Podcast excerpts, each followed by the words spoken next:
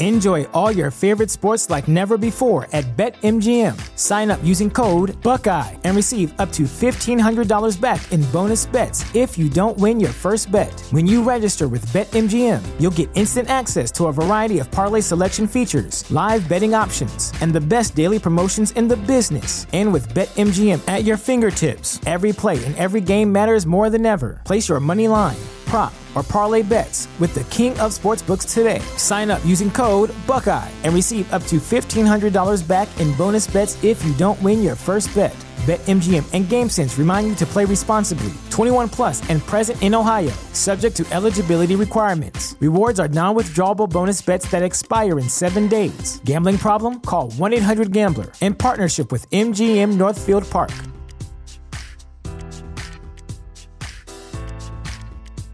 The ball the the balls of Tall Sing Se no the the tales of Ba Sing Se uh, was that is a totally different show. it really is. Welcome to Behind the Sins, presented by CinemaSins. Welcome to Behind the Sins, a weekly look at everything going on inside the world of CinemaSins. I'm Aaron Dicer, and I'm joined as always by Jonathan Watkins. Hello, hello. And Danae Hughes. The plant mother. We write for Cinema Sins and TV Sins and do various other things inside the Cinema Sins universe as well. You're a horrible plant mother. I don't know that you want to be a plant mom. Like, Well, I was just thinking, is that the fastest we've ever referenced the outtakes? probably No, not. you, you. I thought you usually reference the outtakes. Dang it! you- no, but that was do intro. instantly. That was instantly in the Oh, intro. like we just talked about that. That wasn't something we talked about an hour ago. No, I wouldn't know. no, I, you, I- you, you've definitely done that before. oh, okay, okay, okay. Um, Yeah. I want to believe I'm going to be a good plant mother to my new plants that I have. I, I have to believe in myself. You do it. You just keep believing that, and, and maybe it'll be true. And I'll in the keep you outtakes, you, can hear about naked ladies with bushes from Aaron. That is true as well. That is true. Hey, let's just go over all the outtakes before we start the show. Why not? You know, let's just re- redo them we all. we we the D- Danae's greenhouse owner does not know the difference between Seymour and Audrey too.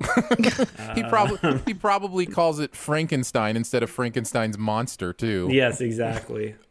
I heard, um, you know, actually, I actually heard. I don't. Well, I can't talk. I don't remember what the specific thing was, but like the reason, like I heard like this whole diatribe on why calling the monster Frankenstein is actually correct, but uh, grammatically, but whatever. I, I can't remember what the specifics were, and it was annoying. So Yeah. It's so annoying when people um actually you and correct you on things. Can you imagine being around people whose job it was to do um actuallys? Uh, that'd be just And- We should we should do an um actually script. Like it, the entirety of the script is just all um actuallys. Yeah. It just like that should be, uh, you know, next time we introduce a narrator or something, that should just be their thing. Just every sentence starts with um, actually. actually.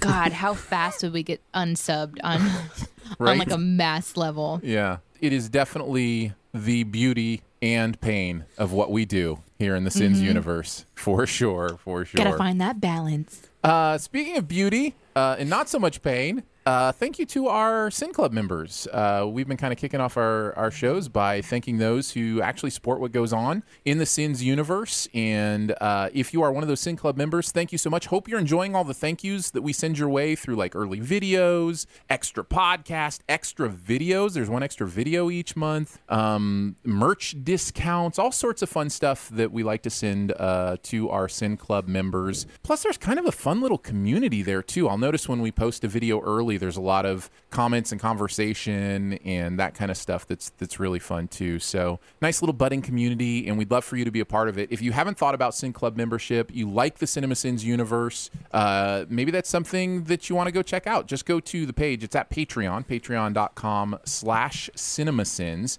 And if you go there, uh, you'll see a list of the different levels of membership and kind of the fun thank yous that come with each level. And you can kind of decide for yourself if that's something uh, that you want to do in a, uh club that you want to be a part of. Uh, so we certainly invite you. You can go direct to the website, patreon.com slash cinemasins, or just go to cinemasins.com and click on membership, and uh, should get you there as well. I was on Discord yesterday, and I got to have a conversation about eating Cheetos with chopsticks. That's right. And the show Criminal on Netflix. That's true. And I and I should say I don't know if that was in a Sin Club channel or not, but a lot of the channels on Discord are Mm-hmm. for our Sin Club members. So you know that's another thing you can integrate with your membership uh, on Discord and kind of have access to all the different channels. So very fun. I believe it was behind the scenes, but it could have been pets. I have no idea. I just randomly ended up in a channel You're talking that about somebody was. you're talking about Cheetos and Doritos in the Pets channel. we have a food channel. I just We literally have a No, channel I think it called was behind Food. the scenes because Yeah. I think they were listening to the the podcast and they sent me a message or they tagged me in a message. Yeah. Uh, and then I had somebody on Twitter tell me that they ate Doritos with chopsticks. And then and then Jeremy told us why he didn't eat ribs. So it was it was all very exciting. it was all very exciting. It was a very full day for Jonathan. It's all about the finger foods. yeah. Uh, all right, let's get into it. Let's kick it off with the Sin Side Scoop. What's he building in there?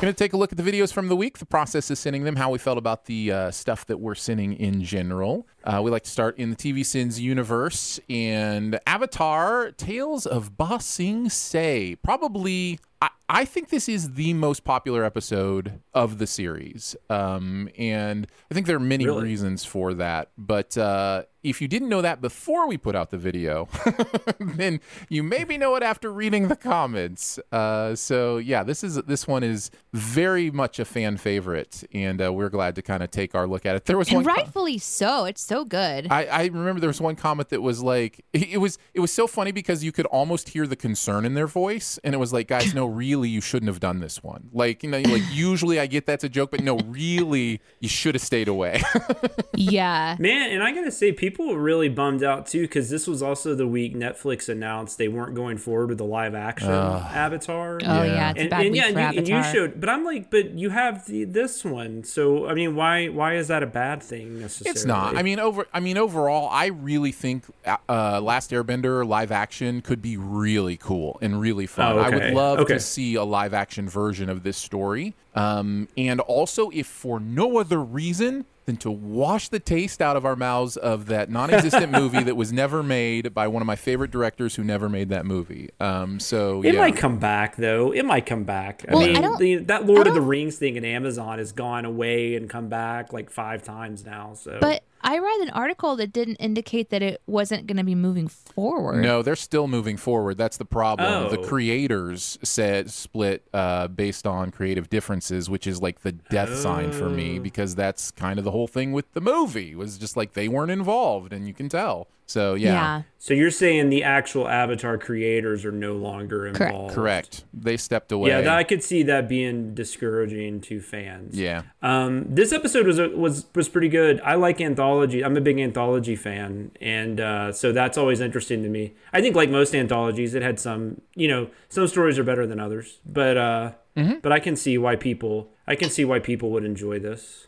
Yeah, I, I agree. It's one of my favorites as well. Um, the uh, Uncle Iroh story is is really powerful. It's so powerful and it's so well done. And um, you know, there's Um, I th- that that I know you mentioned the comments, but they're all about almost all of them about I- Iro, Iro, It's Iroh, yeah. specifically. Yeah. like like I'm so proud of this community for criticizing the lack of sins that were taken off for Uncle Iroh's story.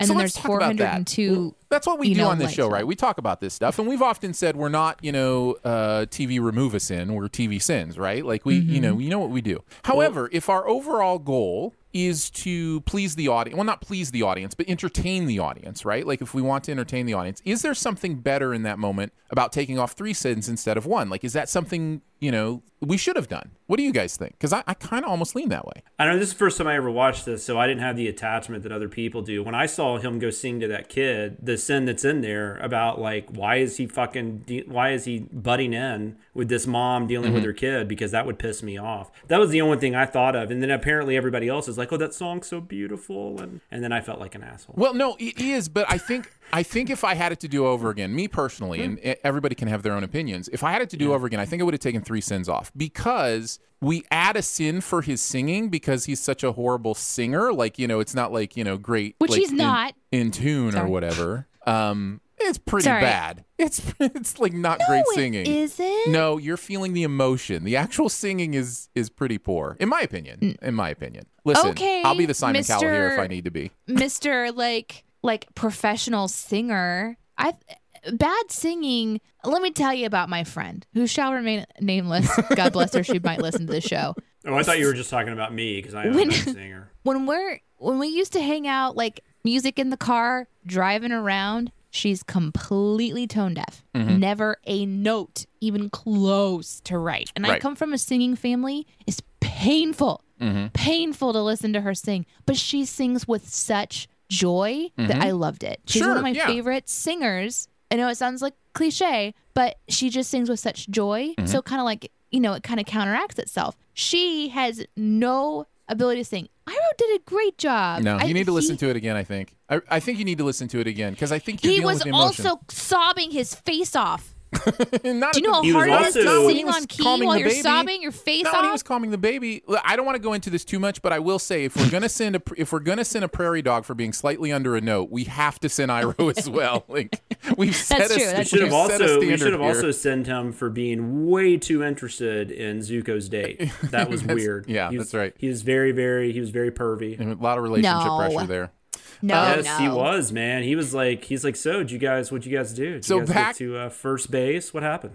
Back You to know- my point. Back to my point because I got yeah. interrupted midpoint. But back to my didn't get interrupted. We're having a conversation. I apologize. Back to my point. I was saying that I wanted to take three sins off because we sinned the singing and we needed the removal to be more powerful than that. I think. I think we like there was some indication that you know needed to be for us to say we get that overall this is more powerful than it is bad. And I think that was the issue that it was like one sin on, one sin off, and it's like so the balance was off a little bit. I think so. That's I may- see what you mean. That's Yeah, maybe there why were- I would redo it. But yeah, There were a couple Yeah, of I sins We're that led TV up to it. yeah. I, I mean, I think I can see what, what you're saying. I knew we were, no matter what decision we made, we're totally fucked. Right. We could have taken three off and people would have said take 300 off. Yeah, absolutely. 10. Right. Um, or there need to be no sins. And I think, I cannot remember. I forgot to copy it down. Um, but in, I think it was either last week's episode or two weeks ago's Avatar episode, somebody actually references, um, don't do Ba Sing Se, or if you do Ba Sing Se, you need to,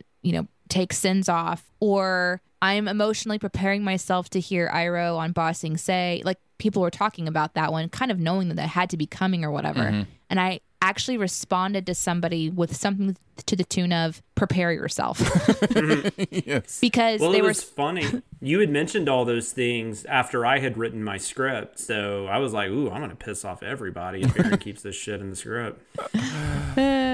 I Yeah. I don't did. know that we could have done right, but I do think that there's a because we know the story and because we're familiar with the story, I feel like we as fans want to give it something Right. that it deserves, but we as sins writers and also playing that delicate role of not 100% understanding everything that we're sinning, it's just a hard it's a hard one to know if there's a quote unquote Yeah. correct, you know, response. The, so the other thing I would uh, I would probably do differently is I probably would reference the in memoriam uh, that is a part of this episode. I think that is an you know another thing where that is a reason people love this episode. And oftentimes we'll talk about I think I think this is valuable to say. We'll talk about how when we send stuff, we want to make sure we hit the points that people remember, right? Like if there's a line from you know a show or a movie, uh, you know, if we gonna- know it. if yeah, yeah, if if we know it.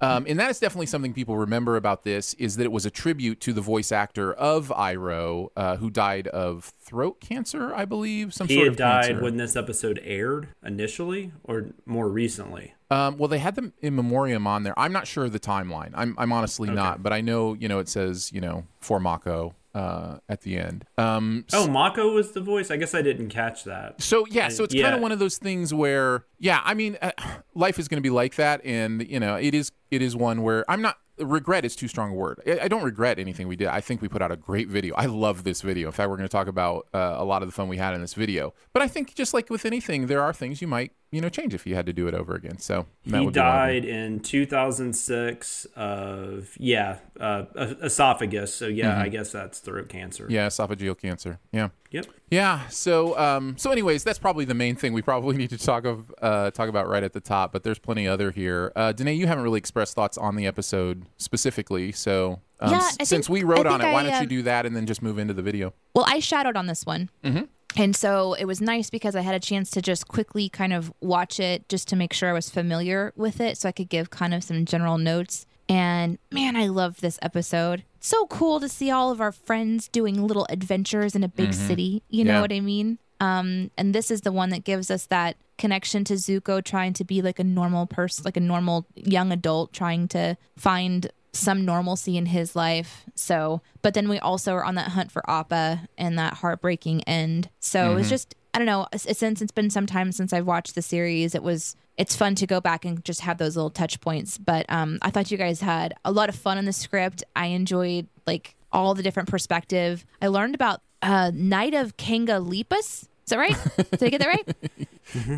Yes. The I, I was like I was like my note on that one was like I don't get this one, but I'm sure you guys do.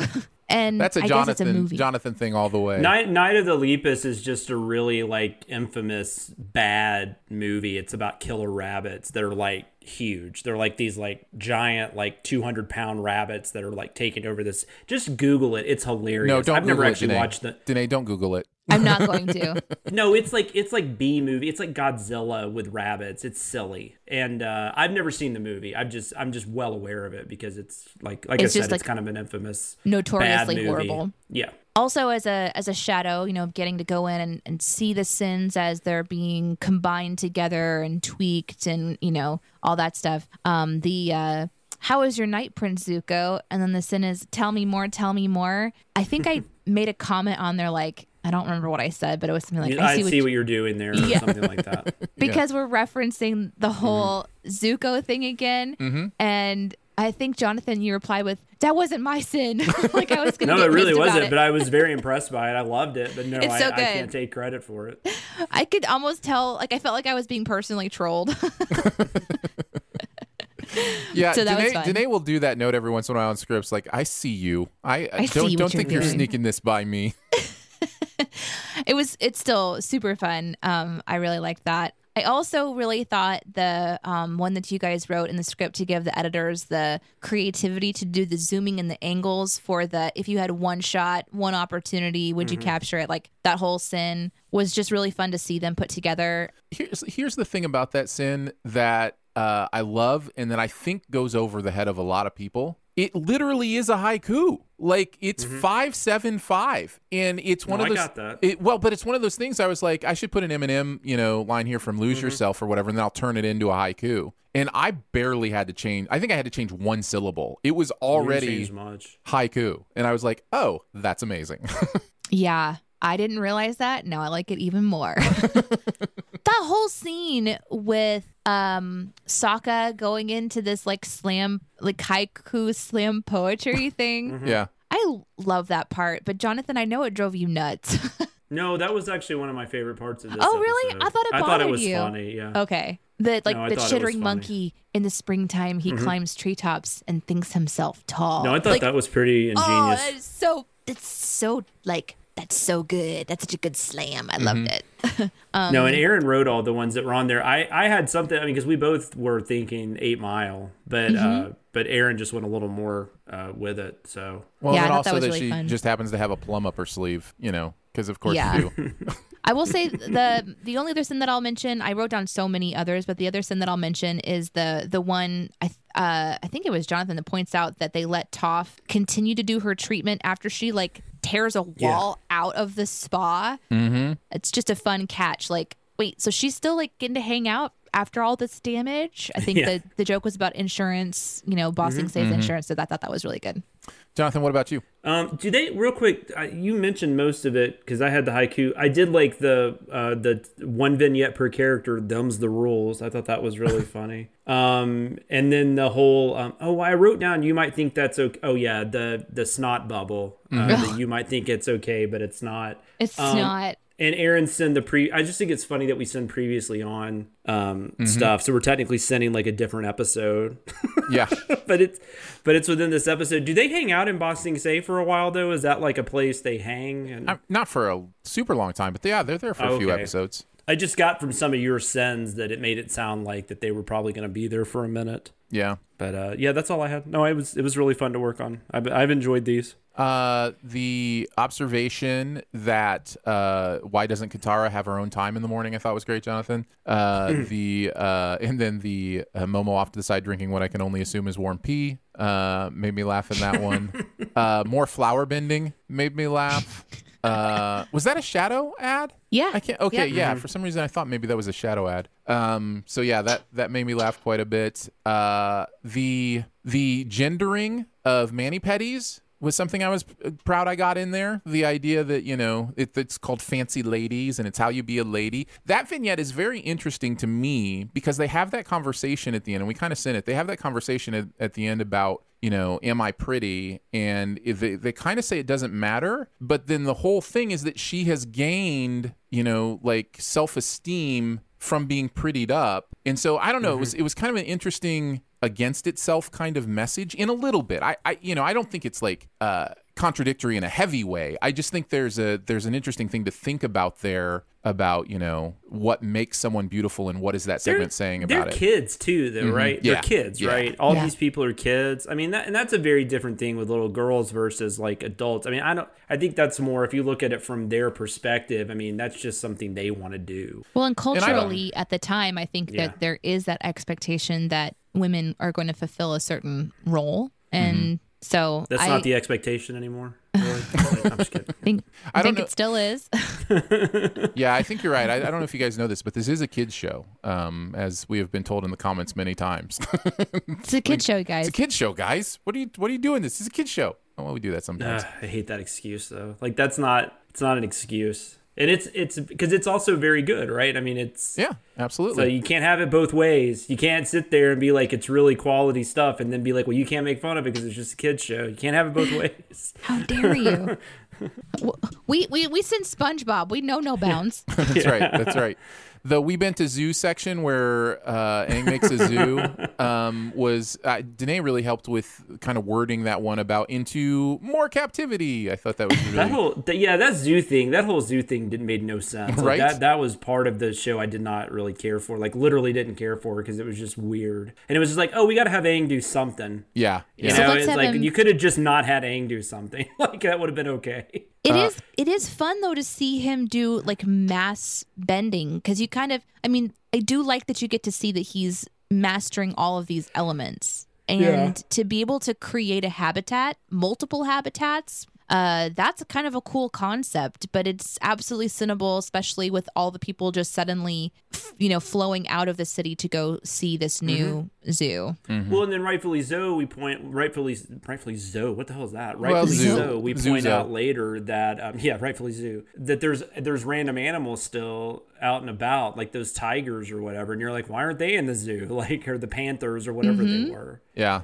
Yeah, um, I just I loved also during that section being able to uh, reference Joe Joe Exotic and Tiger King, uh, and Yeah, Ti- Tiger that's Dillo fun. King instead of Tiger King. Um, and then the only other thing I wanted to mention, uh, we have to give a shout out to the greatest cabbage farmer in the history of television. Uh, this is a huge Avatar fan reference. That cabbage farmer is in several episodes. I'm going to say at least oh, four. Oh, cool. And mm-hmm. bad things are always happening to him. Yes, And his poor cart of cabbages. his poor cabbages, and so he has the worst luck. So the idea was that he deserves a sin off, so we'll give him a sin off. But then Cinny gives him a sin anyway, and we're like, yeah, that sounds about right. so, See, that's cool because that works. Like, I didn't know that, and that still works in the context of what happens. But then I guess, but then if you have that knowledge, it's cool. Too. yeah, it was fun. It was fun watching people kind of learn that in the comments. Like people were like, you know, hey, uh, you said remove a sin, and then it added a sin, and then somebody would explain the joke to them, and it was, you know, it was kind of fun to see people like, oh, that's, you know, that's clever, that's fun, or whatever. So yeah, It says on a quick Reddit search, he's in four episodes: The King of Omashu, The Waterbending Scroll, The Serpent's Pass, and The Tales of Ba Sing Se. Yeah. So, yep. I'm glad we got to mention the cabbage farmer as well. For sure. Um, all right, let's move on to SpongeBob uh, Idiot Box. This was a Hughes Watkins script. Uh, do we have any more to say about the show SpongeBob? It's just I, I so will, random. I will say this was the first episode that I actually kind of got it. Like I thought this episode was genuinely funny. Oh, nice. Um, and I don't know that I really. I've kind of just been annoyed at the few we've done before this, but this one actually, for some reason, this one just struck my fancy, or Oh, I'm just cool. used to it. But um, I just I loved. I just loved the innocence of SpongeBob and Patrick and the whole imagination thing and how irritated Squidward was getting. I just thought all that played really well Yeah. and um and then even like just there were just those little things like where they finally like the whole like thing where they finally decided to let him, like when he finally got in the box i like loved that whole little moment where he thought he was about to go wherever they were and then they were just like beep beep beep R. it was just it was so funny It is really funny. It really is. yeah it can be uh, I mean, it's a dumb show, right? yeah, Yeah. Like it's there's not a lot of substance in these shows and and for that reason maybe it's an an interesting kind of refresher because you don't watch it to at least I don't watch SpongeBob to have some deep revelation of self. It's like no it's just silliness and it's easy to sin. Um, although we want to try to avoid sinning the same things over and over again, but there's so much to, that just doesn't add up, and you can find another angle like them shrinking and enlarging, or um, is the cardboard box made of cardboard or is it mm. wood? You know, like there's just stuff that you can always ask. So there's things you can kind of reach for, but as far as storyline and consistency and things like that. It, it's just, it's a strange one because it's just it's just dumb. It's just a I think it's book. interesting that most of most of our shows are either like 22 minutes or 43 minutes because we're usually doing 30 minute or hour shows, and those are usually like six, seven, eight minute videos. This was seven. This was like a seven minute video, and it's a 10 minute episode. That's right. we definitely got a lot. We, We- basically see happen. like the entire episode. Yeah. It, it will happen someday where the sins video is longer than what we're sinning. That that is going to happen on TV sins It's at come, some point. it's come close in music video sins. I think. Well, I think we've uh, come pretty close to doing that there. But yeah, no, it. Oh, that I just thought that was hilarious. That definitely happens in music video sins. In fact, this Uh. this week the the the song and music video sins the sins video is over five minutes long. The song's two and a half. So I mean, it absolutely Oh, happens Okay, in, then never mind. It has happened. I guess in music yeah, video cool. sins. But yeah, but not in TV sins yet. I don't think. I don't think we've. In This got close. This Can you got really imagine? close. can you imagine cinema sins? oh my god. Uh, yeah, I I uh, I'm with you, Jonathan. But I, you know, I think I got there maybe just a little bit faster. I just kind of gave myself to SpongeBob about the second episode we watched, and I was just like, this is just really ridiculous fun. So it, it is good stuff. It's absolutely good stuff. Um, you guys wrote on it. Uh, speaking of which, I don't know. I said uh, the ball the the balls of Tall Sing Se. No, the the tales of Ba Sing Se uh, was That is a totally different show. it really is. That was that was Jonathan and I with Danae shadowing. That's a different kind of plant. Right. Um, yes. Yes. It's a very bulbous plant. Yes. So Not as much. Take a drink. I'll take reference. Um, so anyhow, this was a Hughes Watkins script, so I will start uh, talking about the video itself. Um, the uh, this is a boat and you know it right off the bat. Really funny to me. I don't know why that one hit me so hard, but it was just like there's just like there's an anger to it, which is like stop calling this this boat a car. It's not. You know. I just I thought And that I was don't know if that's what Danae wrote or if she just changed mine. I don't. Re- I think you wrote that right because so yeah, I was had- I was lead on this one, so I did the combine. And when I was reading yours, I was cracked up because you had a different angle on it. Like your script, it started with accepting it and like doing some other. Uh, there was some other joke work done, and then at the end, your final one was. "Eh, You know what? While I'm at it, this is a boat. um, so you got there in a different way, whereas mine at the very tip top, I was just like, "It's a fucking boat, and you know yeah, it." I Yeah. thought that was really fun. It's really good. it's really good. Uh, have to mention the uh, the imagination GIF. We have to mention that I said GIF. It was interesting because that went through a lot of changes Yeah, it in the did. process. And originally there were kind of some jokes about the pronunciation of GIF, which is always fun. But I actually kind of like it that it was just said the way that I say it, and then I put the trigger warning uh, as a comment from the channel as, as the pinned comment on the video. Uh, trigger warning: the narrator, pre- you know, prefers a soft uh, uh, G pronunciation of uh, GIF, and then the comments. I think there's like 50 to 60 comments under that of people just going to going to GIF war. And I just, Mm-hmm. it's one of my favorite things. I don't know why the GIF GIF war is one of my favorite things ever. It just is because it means nothing. It is so unimportant, and people care so, including me, care so much about it. And it's just one of my never favorite things. thought twice about it until I met you. Well, what's funny,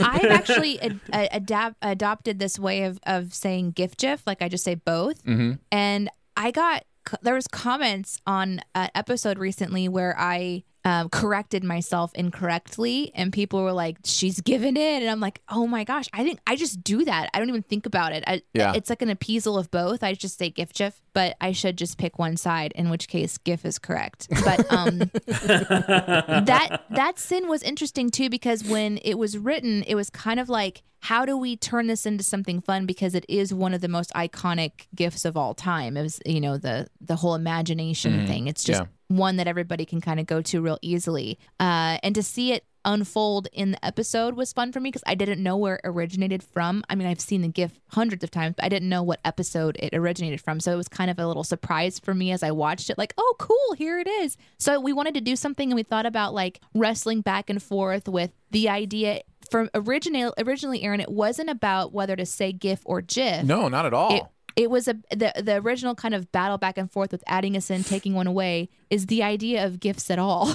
like, right. Yeah. like the idea of meme culture is that something that's a sin or is it a good thing? we don't like so th- that wrestling moment was supposed to try to kind of show up visually on the the screen somehow with But really make you know and when we watched it it's just like yeah this is just isn't feeling right so it, it was rewritten and i think it worked a lot better it just it, it turns into the gift gif war and that's perfect it's yeah, fine It's beautiful. Um, the uh, no pa- no pants will always be sinful to me. Uh, I laughed. Um, you know, no pants in animation is definitely gonna be a thing. We should come up with some sort of just simple like this works kind of sin for no pants in animation. Well, Uh, that was know. yeah, that was another thing because we just the week before we're talking about no pants and Ducktales, and Right. it Yeah. just happened to get Yeah. it's just random. Yeah. Um, the um actually of the breathe water uh, in the box. Uh, for me is I think I said this during the process and I was like it's fine we'll leave it but I know this will be in the comments and it is in the comments. Uh, the um actually is you you actually do need holes in a box underwater for oxygen to get in there because it's not like the oxygen is inherent to the water. You will run out of oxygen in the water that's in the box. Uh, but I still you know I thought this in was really funny. So Yeah. Yes. yeah. But I mean, it's just everything under the water. I mean, none of. I mean, any all that. I mean, even like, why are they wearing clothes? You know, like I mean, Right. you could even go into that because Yeah. I mean, I don't know. Just every none of it makes sense. Like, how would the TV work? I mean, you could if you just did that all day, you'd be going crazy. Uh, so help so I like the sigh. So help me, I'll send this show into oblivion. Uh, was great. Thank you uh, for letting me say that. Uh, whoever dropped the MTV's The Challenge reference in, I felt like that was for me, and I appreciate it. It was. I was just trying to think because he said something like, "Is there nothing on without boxes?" And I was just trying to think of the most random thing. And then I actually had another mention of it, and uh, and then I we just cut that one. But like I had it like kind of almost a running thing. Um, but it didn't really. It made even less sense the second time. But then we had the we had the outtake. the outtake is so also, great. Uh, Johnny Bananas. Um, so, uh, Cowboy Moon Robot Pirate Island observation. I really liked the idea that why do why do you want to see a, a cowboy on the moon if you're going to Robot Pirate Island? Uh, I thought was really great. And then I wanted to talk about um, you done messed up, AA Ron, which you may be wondering in a, in a one I didn't write on uh, how I messed up. Well, I'm the narrator now, and one of the interesting things with the narrator is sometimes you don't quite grasp the context of a sin and read it correctly. But if all the words are said correctly, a lot of times people won't point it out. They'll be like, "That's okay." the The last sin, or one of the last sins, is the saddest thing I've ever heard. Um, and I didn't realize that was kind of a reference to him saying this is the f- you know the funnest I've ever had. You know, and it's like so there's a different way to say that where it's like, and this is the saddest thing I've ever heard, where it's like you you can tell you're referencing that other thing, and I didn't say it that way. So it's interesting as a narrator to kind of hear yourself kind of miss the context in how you're saying something. I, I mean, I wrote that one and I thought it was great. And and also, you know, in the review process, oftentimes if a narration doesn't sound like what we want, we'll kick it back up, you know, and say, Yeah. "Hey, can we get a redo on this?" But I thought it was fine. I thought it worked just just fine. Cause Yeah, because we had we did do pickups, didn't we? But that wasn't yeah, one we of did. them. Yeah. It was it was just one of those things for me where, and, and so maybe it's just a personal thing. I was like, oh, I could have done that, but I could have I could have gotten the context and sold that a little bit better. Um, and so uh, yeah, so I for me, I love that stuff. I you know I hope you guys know that when you're doing notes too. It's like if you want me to reread something because I kind of missed the version of it, like direct me, like you know, let me know and I'll, I'll redo it. But anyways, I wanted to Oh mention yeah, that we'll- because I thought maybe that we'll would be shame interesting. you for sure. I thought maybe the audience might find that process interesting a little bit. You know, the kind of you know No, I contextual actually- narration. I think we actually did that on this one where we had we had you do redo one on this one. Yeah, it was the what. It was Um, it the, was the way, way, he that you said what. pronounced what. Mm-hmm. And, and and so we had I actually sent you an audio prompt to like sound something like this like what you know yeah, like defensive. like, yeah it was more defensive Because and I like just your first one was like I, my what? read was quizzical. Yeah, my read was Yeah. like what, Yeah. and it was supposed to be what. You know. yeah. and that obviously changes things so to to your point we we know how to tell you when you mess up yeah, and well, and Danae even asked me. She's like, "Am I hearing this right? Does this need to be redone?" And I was like, "Absolutely, that's Yeah. not correct." Just tip, Yeah, just this is tiptoe shit. around Aaron. Just kidding. Don't hurt but Aaron's it's one feelings. of those things. Like, I mean, and we try to we try to explain that in the script, but some of them just you, you don't think about it at the time, or you just assume. That's one thing I have a hard time with. I just assume it's going to be read a certain way, and I shouldn't have really assumed that. You know, like I don't know. Yeah. That's- yeah, that's no, I and I will catch myself sometimes realizing the context after I've read something and then doing it again. Um, and you know, I've I've told the editors always take unless I say differently, always take my last version because you know if I do it again, there's there's a reason I was trying to change you know something. So um, so yeah, it's it's it's an interesting process. I thought that might be some interesting insight. What did you guys uh, want to pull from the video itself? Danae, why don't you start? Um, I liked our sin off for the sombrero hat. Uh, when I saw it, because we had just recently sinned the bear. What was that called? Like the. I don't remember what it was called, but it was the oh, camping one. It was a camping episode. well, but camping can't- episode. It's called right? the camping episode, I believe. Yeah, but I yeah, think that's it's what it's wrong. No, I mean the the animal, Oh, like yeah, a I bear, don't- was- trout. How you guys? I you- all I can yeah, just it hear all the was- Was it SpongeBob. a a bear fish. Was it a kangalepus?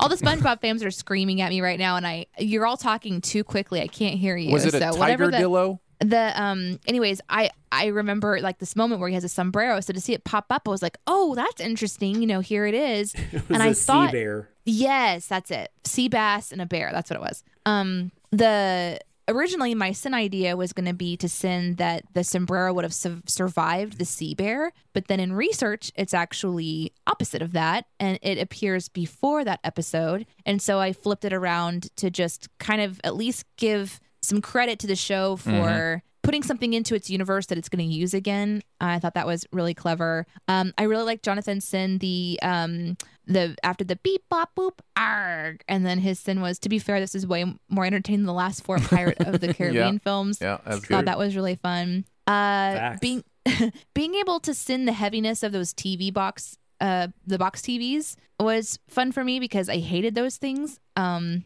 I hated them so much because I used to get like the TV hand me downs. And so I just have lots of memories of hauling massive box TVs around before flat So there's people that don't realize that TVs used to be heavy. Like that's I mean, interesting, they're so big. Because like now they're not. They're light as they're awkward. Like sometimes you have to have two people carry them just because they're so big and awkward. now they but, fit in your pocket. I mean, Yeah, well that's true. Yeah, that too. Do you want to hear? like- do you want to hear a story of uh, the first TV I saved money and bought? Um, this was Gateway, the computer company, released a computer called the Gateway Destination, and it was the first commercial computer that acted as a television as well. And uh, and so I was because you know me, like early adoption is like in my blood. Like I want you know new techno toys as soon as they're available. So I saved a couple thousand dollars for this thing, and it was this huge, you know, 50 inch cathode ray TV that you know it, it is as wide as it is long. You know what I mean? And it weighed probably 100 pounds at least, and it was it was the most awful thing to have to move I bet it weighed more than that. And Oh, and all that just so I could use my little mouse and keyboard and instant message people on AOL Instant Messenger on my television. That you had to have plugged into the phone line. right? Um, yeah. Is Gateway still a thing? I don't think so. I think I they don't got think bought. so. But Did Dell kind of take over that? Something like I that, guess? So I just want to point out, Aaron, this is one way that you and I are so so similar because over my right shoulder is my first gateway um, desktop, and this is the first hybrid computer ever made where the screen and the computer were all in one. Yeah. And that's the first one I ever made. And that thing was really, really expensive when I bought it. And it still turns on. It takes about five minutes, but it still turns on and boots up. What do you mean Um, by that? Is that one of the ones where like the towers, like just on the back of it, like Yeah. The tower, it, it's all in the screen. Yeah, Yeah. yeah, yeah. And it was the first of its kind. And we had a gateway store in Springfield. My mom and I used Mm-hmm. to walk in and just look at all the tech. And so um, my first laptop, I think, was a gateway, which like what weighs 55 pounds or something. And then this bad boy. So, I mean, just cool stuff. So I like being able to send old tech in a way, you know, it's a little nostalgia, but like describing that you have to put it on rollers that would like create dents in your floor right. Yeah. and why is it why is it not getting caught in the sand that that's a nice sin to kind of reach for um and the last one i liked was people who leave their front doors open i really enjoyed That was just something funny. simple what about you, Jonathan? Uh, you guys mentioned just about everything. The only thing else I had was uh, the mystery of the pie at the dump. Uh, Danae was really concerned about that pie, so I thought that was really funny. how is it so perfectly intact it's pie And, well, who cuts a piece that well either? Like it must nobody have tasted cuts. A, horrible oh my god! for it to be thrown in the dump You know, also, also it's underwater, so there's that Yeah. part too. Like, well, you like to eat pie in the shower, right? Yeah, that's true. Um, that's true, true. Aaron. That's fair. And then fair. the we have. I just like the we have road, we have no road. I just like the continuation of that type of sun, and yeah fun stuff. it's fun stuff. Fair nice. Very nice. Um, yeah. So let's move on to music video sins, shall we? Uh, continue the SpongeBob conversation uh, as we go to the song "Agua." And I actually I Yeah, forgot. that's weird. I, I forgot to write the uh, the artists uh, on here. I think it's like uh, J Balvin. It's Tiny and Jay. Uh, it's J Balvin featuring Tiny, basically. All or right. Tawny. Thank you. I I, appreciate don't know how, exactly how you pronounce it. It's T A I N Y. It sounded like Barrett was saying Tiny almost, like just like Tiny. So not Tiny? but it didn't. I mean, it just Could didn't sound be? like that, but it could be. Could it be tainty? no. Okay. There's no. There's no T. Okay. just just want to make There's sure. no extra T. Danae, But what's uh, weird is this was supposed to be last week's video though, and then and then Taylor Swift dropped Cardigan, Right. so that got thrown in, and so this just happened to come out the same week as Sponge as our SpongeBob video. that was just interesting how that happened. No, it's good timing. It's good timing. Uh, Danae, what did Barrett have to say about Agua? Agua was a weird experience. J Balvin is one. the end. Uh, J Balvin Balvin is one of the most popular musicians in the entire world, even appearing as a voice in Trolls 2. But I've never liked any of his music. Not only is the song forgettable, I wonder how he got paired up with SpongeBob in the first place. He may be a fan, but it makes no sense for him to do the song. The effects of animation, not to mention the sets, are bare ass bones in this video. It's like they had a budget of $130. Sorry, that, that got me. It's kind of really specific. Yep, specific is funny. That's a good lesson. Uh, $131.24. Mm-hmm. Um, anyway, I'm much more looking forward to the next video we're doing, which has fewer views, but is definitely one of the most discussed of the year. For sure. yeah, that'll be ex- tease. that'll be exciting. I turned my A uh, little turned my stuff in two days ago. Um, yeah, you and I know the two of you are gonna have a ton to say about it. Um. Uh, J- I like J Balvin. I, I I think I like him more than Barrett. I don't know. There's something about him I dig. I didn't like the song, but like he's. I don't know that I've heard. I don't know that I'm a fan of anything he's done solo. But he's guested on. Like he was on that Cardi B. Um, I like it like that. And uh, he's done a couple other like guest spots that I enjoyed. But yeah, Barrett might be right. Maybe like his stuff by himself. I don't. I don't care for, as for much for. And this song was pretty was pretty forgettable. Yeah, I know Um, nothing. it's just. Um, I I listened to the song. I thought it was poppy. Um, I even Mm-hmm. you know read the translation, so I kind of got a feel for you know what Mm-hmm. what it was about, that kind of stuff. It's about nothing really. I mean, it's just a party song. It's just a party song. Um, and Yeah, it's just it's like a fun one that you just put Yeah. on a on a movie. Yep. So And, Yeah, exactly. Well, and the movie's not coming out right now, so like it's so weird, right? Like, why? It's weird they even released it. Like, I don't. I don't. I don't know. know We- why they released. It. We it. released our SpongeBob episode, and the movie's not coming out right now. So I Well, I know, but things are that's just- still. I mean, that's a TV. Sh- I mean, that's a TV show that exists. Like I Right, don't know. yeah, like yeah. your this song is specific. to No, you're right. movie. You're absolutely right. You're 100 percent right. And have they even announced like when the, I can't even remember if they've announced. I don't know it's that they have. out. Yeah. I haven't I hadn't heard of J Balvin before, so I learned a couple things. You know, he's a Colombian reggaeton singer, which I didn't know there was something called reggaeton. I thought I saw it was called reggae. So I'm I'm getting educated. Um, he's actually been referred to as the prince of reggaeton. Isn't that Sounds incredible? right. The prince. That's royalty. Um, uh, he is one of the best-selling Latin music artists with sales of more than 35 million records worldwide, which is incredible. And then I also saw because I did a quick Google search, you know, of him to kind of learn more. And then I you just, know, you know the Google. You know you know what it is? It's this. what? Oh Okay, no, let I just have I, know to what Google is. Yeah. First, I have to explain the internet. Then I can explain what a search engine is. um, I just went to like refresh uh, the search just to make sure that I was remembering what I had looked up about him correctly. And uh, six hours ago, 10 hours ago, The Guardian released something, and then now CNN and other news sources are talking about it that he apparently is recovering from coronavirus. Oh. So Aw. he, it says he Well, I got hope it, he's I hope he's quote, okay. real bad. Well, uh, Well, wish him the best. yeah. Uh, should we just So- move on then, or He do we tear apart his his song He- while he's ill? And Alyssa We don't Milano. make fun of him. No, that's true. Alyssa Milano has uh, got over coronavirus as well. Yep. So Mm-hmm. Yep. sucks, sucks, sucks, sucks. I mean, I didn't think that the video sucked as much, but I watched the wrong video. Oh, you did The did? one that the one that I watched, because you know, like, well, I mean, I watched our video correctly. I know how to go to our channel. yeah, yeah, no, I know what you're saying. You didn't want, yeah. There's, uh, yeah, because I had to, I had some confusion on it too. Thankfully, Barrett wrote and then Leonard, like in the notes, the official music video. Because when Yeah. I looked it up, there was like eight things, and I was like, oh crap. I watched the wrong one when I was Yeah. I was really kind of curious about the song and everything, and so I was like, oh, this must have been really fun to sin. And then I watched the sins video, and it was a completely different video. And it's Always watch the Sins video first, and then you'll know for sure. So, but it's all right. It was, I mean, it's all right that I did that. The the music video sins was fun. Oh, it was really fun. Um, right off the bat, the anger at fish bowls really made me laugh.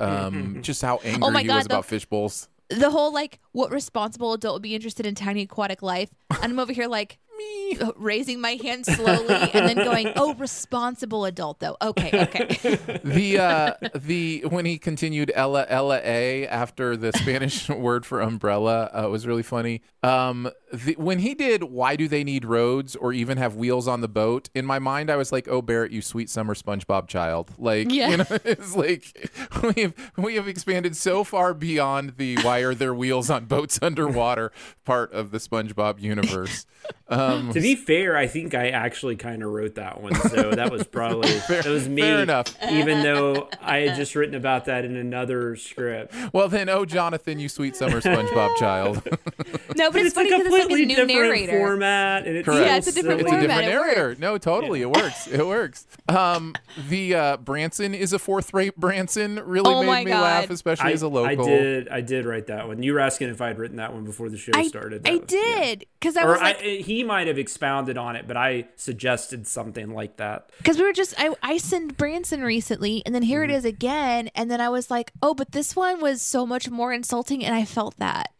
Well, I was gonna write like I don't remember what I was gonna write originally. Like I was gonna write Branson's already a fourth rate Reno or something. I, I don't remember what I was gonna say, but then I just thought in my head, oh, it'd be funnier if I just said Branson again. I mean, So good. Yeah, It's and, great. and also true. Uh, I've never been, so I really don't have an opinion. It's a beautiful area, Yeah. but it, the the touristy of it is very rundown. Well, that's and- like if you go to Gatlinburg, Pigeon Forge, which is kind of our Branson, it's the Mhm. I've same been there. thing. It's gorgeous. There's mountains. Yep. It's just it's so awesome, but then it's so touristy, and you just ugh. yeah, it's Yeah, it's it's it's bad. you know you just you have a lot of local entertainers, which but there are some really talented people there. Oh, it's sure. just it kind Dude, of reminds me of the Chuck E. Cheese of entertainment. yeah, But in my mother-in-law and father-in-law, they were just like they were diehard like old school like country music and that type of music. They'd love like it the type of performers there, and they've been a few times. Like they they absolutely They'd they have, love like, it. They made us watch videos of like um, Donny like- Osmond? yeah, and like you know I don't know if it was him, Oh, but it was people Andy like that. Williams Ronnie used to be- or whoever.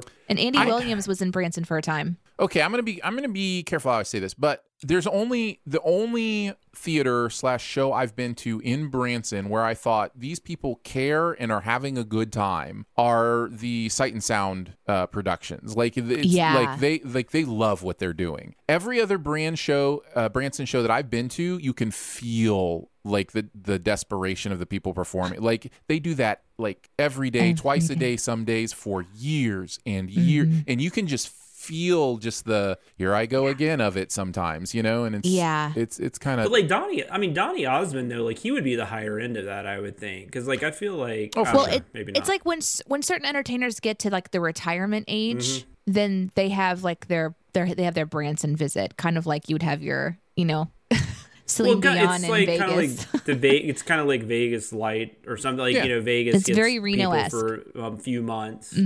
yeah. yeah. Um, and then the only other thing I wanted to uh, to mention was the upside down glasses. Um, you know, made me laugh. Like, is this going to be become a thing? Uh, but it also reminded me of when I went to a 3D movie and they had reversed the polarity on the right and left lens. And everybody was trying to figure out why all the stuff that was supposed to be coming at you was going back into the screen, and the stuff that was so like it, it's a really weird effect. And I immediately recognized the effect. I was like, "Oh, this is just reversed." And so I turned my 3D glasses upside down, and it fixed everything because it changes the polarity of the lenses to match the polarity of the screen. So I got in front of the entire theater and said, "Turn your glasses upside down, and it will all look correct." And everybody did. And so it was an entire theater of people wearing their 3D glasses upside down. So that's what that reminded me of. That's amazing. Uh, what about Um, you guys? You mentioned almost everyone that I had, except for I don't speak French very well.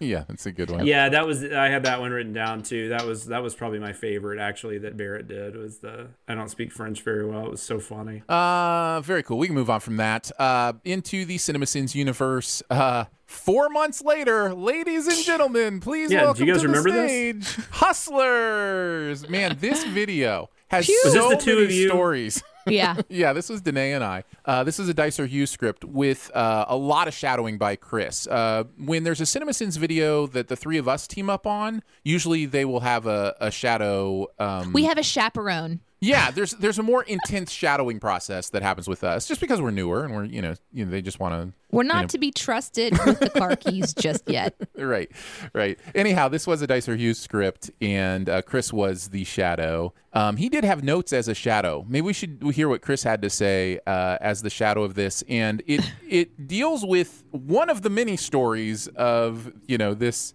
this The video and what history it's of been this through. video. He wrote these notes like two months ago. That's right. Even these notes are ages old. Yeah, this thing has been delayed even since he wrote. He's like, he's like, hey guys, really excited about baseball starting. um, Uh, he said, due to many factors, Hustlers became our experiment for doing something a little different with our videos where we cut out score to avoid claims. I think we should stop there Mm-hmm. and just because we really haven't expounded on BTS about this part of what we do. yeah. Um, it's and something despite that's it being definitely an experiment, there have been many videos that have done this before this one now, since it's been delayed. Yeah, as Yeah, far as releases, th- but this is the first one we started to try to figure out what we were going to do. Um, and so you'll see comments sometimes, or maybe you'll notice it. I, I saw a comment in the robots, for example, from somebody who watched that a lot, and they're like, as someone who's seen this movie a lot, none of the music is right. Yeah, what's up with the Um, score?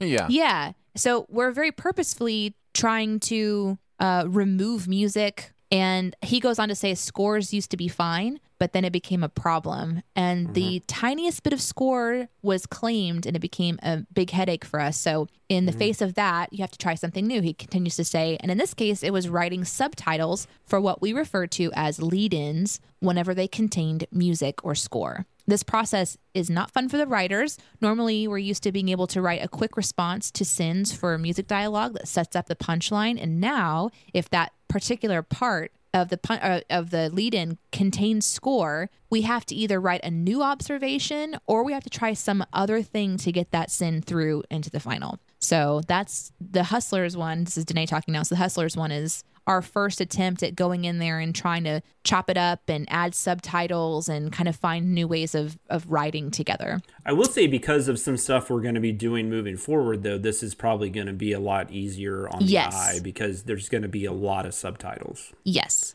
uh, for for different reasons, Yeah. good reasons. Good reasons. I mean, that Chris, started. continue. That, that's not a secret. We we're, Yeah. we're doing subtitles for the lead-ins now too. So everything we're trying Did to that subti- start this week? Yeah, there are videos. There, Oh, it did. That's yeah, there are videos that are out that have subtitles, and we've and we've done subtitles on some jokes and stuff. But we we have really been trying for a long time um, because you know it's something we're passionate about uh, to you know subtitle as much as we can and not make it so hard uh, on our editors and writers and that kind of thing. And I think we're there. And so yeah, you should be seeing videos with uh, subtitles all the way through. Um, And for those that are also those that are hard of hearing or you know Mm-hmm. have you know um, that's kind of the main because I think YouTube has has stopped uh, allowing certain like captions and I, I don't know I don't know all the details about that because I never used them.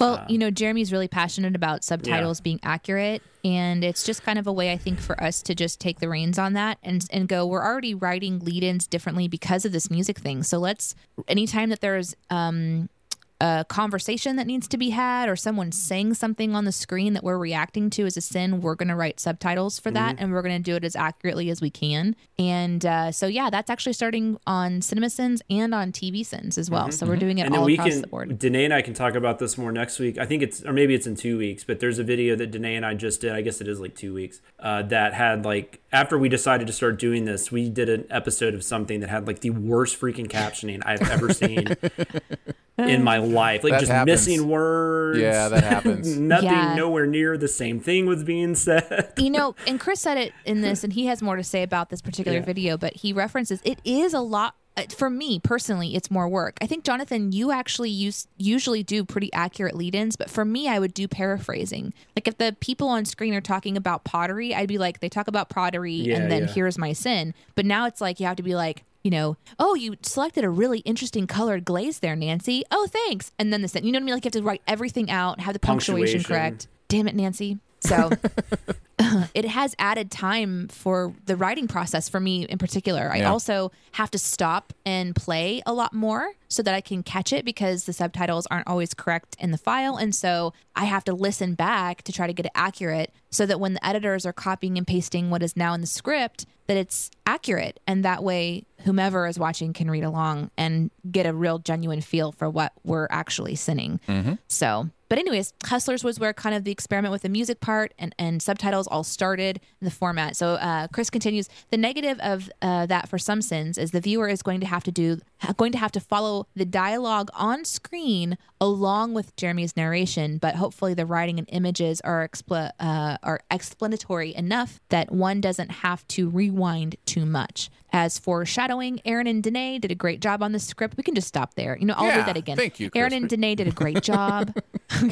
Uh, the main additions were scrutinizing JLo's wise words, such as "This whole country is a strip club. You do the dance and you take the money," or whatever that line was. which that's kind of towards the very end, and it's one of my favorite additions that he had to the script. Um, he also said, "I liked pretending." Uh, being blissfully unaware that Usher had any vocation in life other than an actor, that he's mainly known for She's All That and Nothing Else.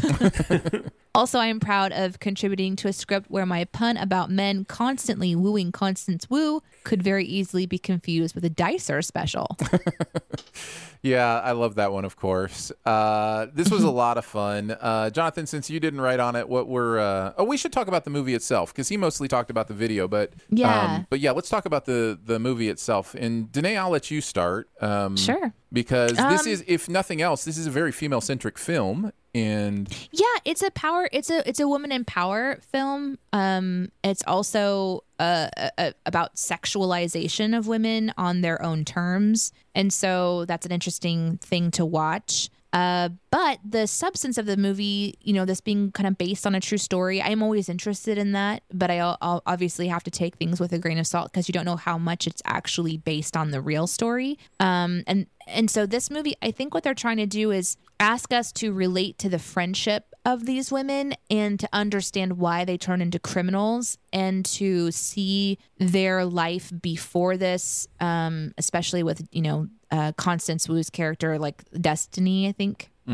Um, is is the name in the movie? Obviously, it's not her real name in real life, but this Destiny character to feel um, empathy towards her because she was abandoned and had a hard life, and now she's got a child and she's trying to make things work. Um, and take care of her grandmother. And so she's going to lean to break the law to do that. Uh, but I had a really hard time feeling anything about that in a positive way. I, I don't want to say that I watched this going, y'all deserve to be arrested, but I thought what they were doing was really dangerous and careless and horrible and and breaking uh like literally uh, driving men's lives into the ground. The the one in particular that they end up hurting really terribly. He was a single per, uh, dad who lost his his his house had burned down recently. Um, and he was taking care of uh, I think an autistic child, and they pretty much just they devastated him. They used a company card. He lost his job,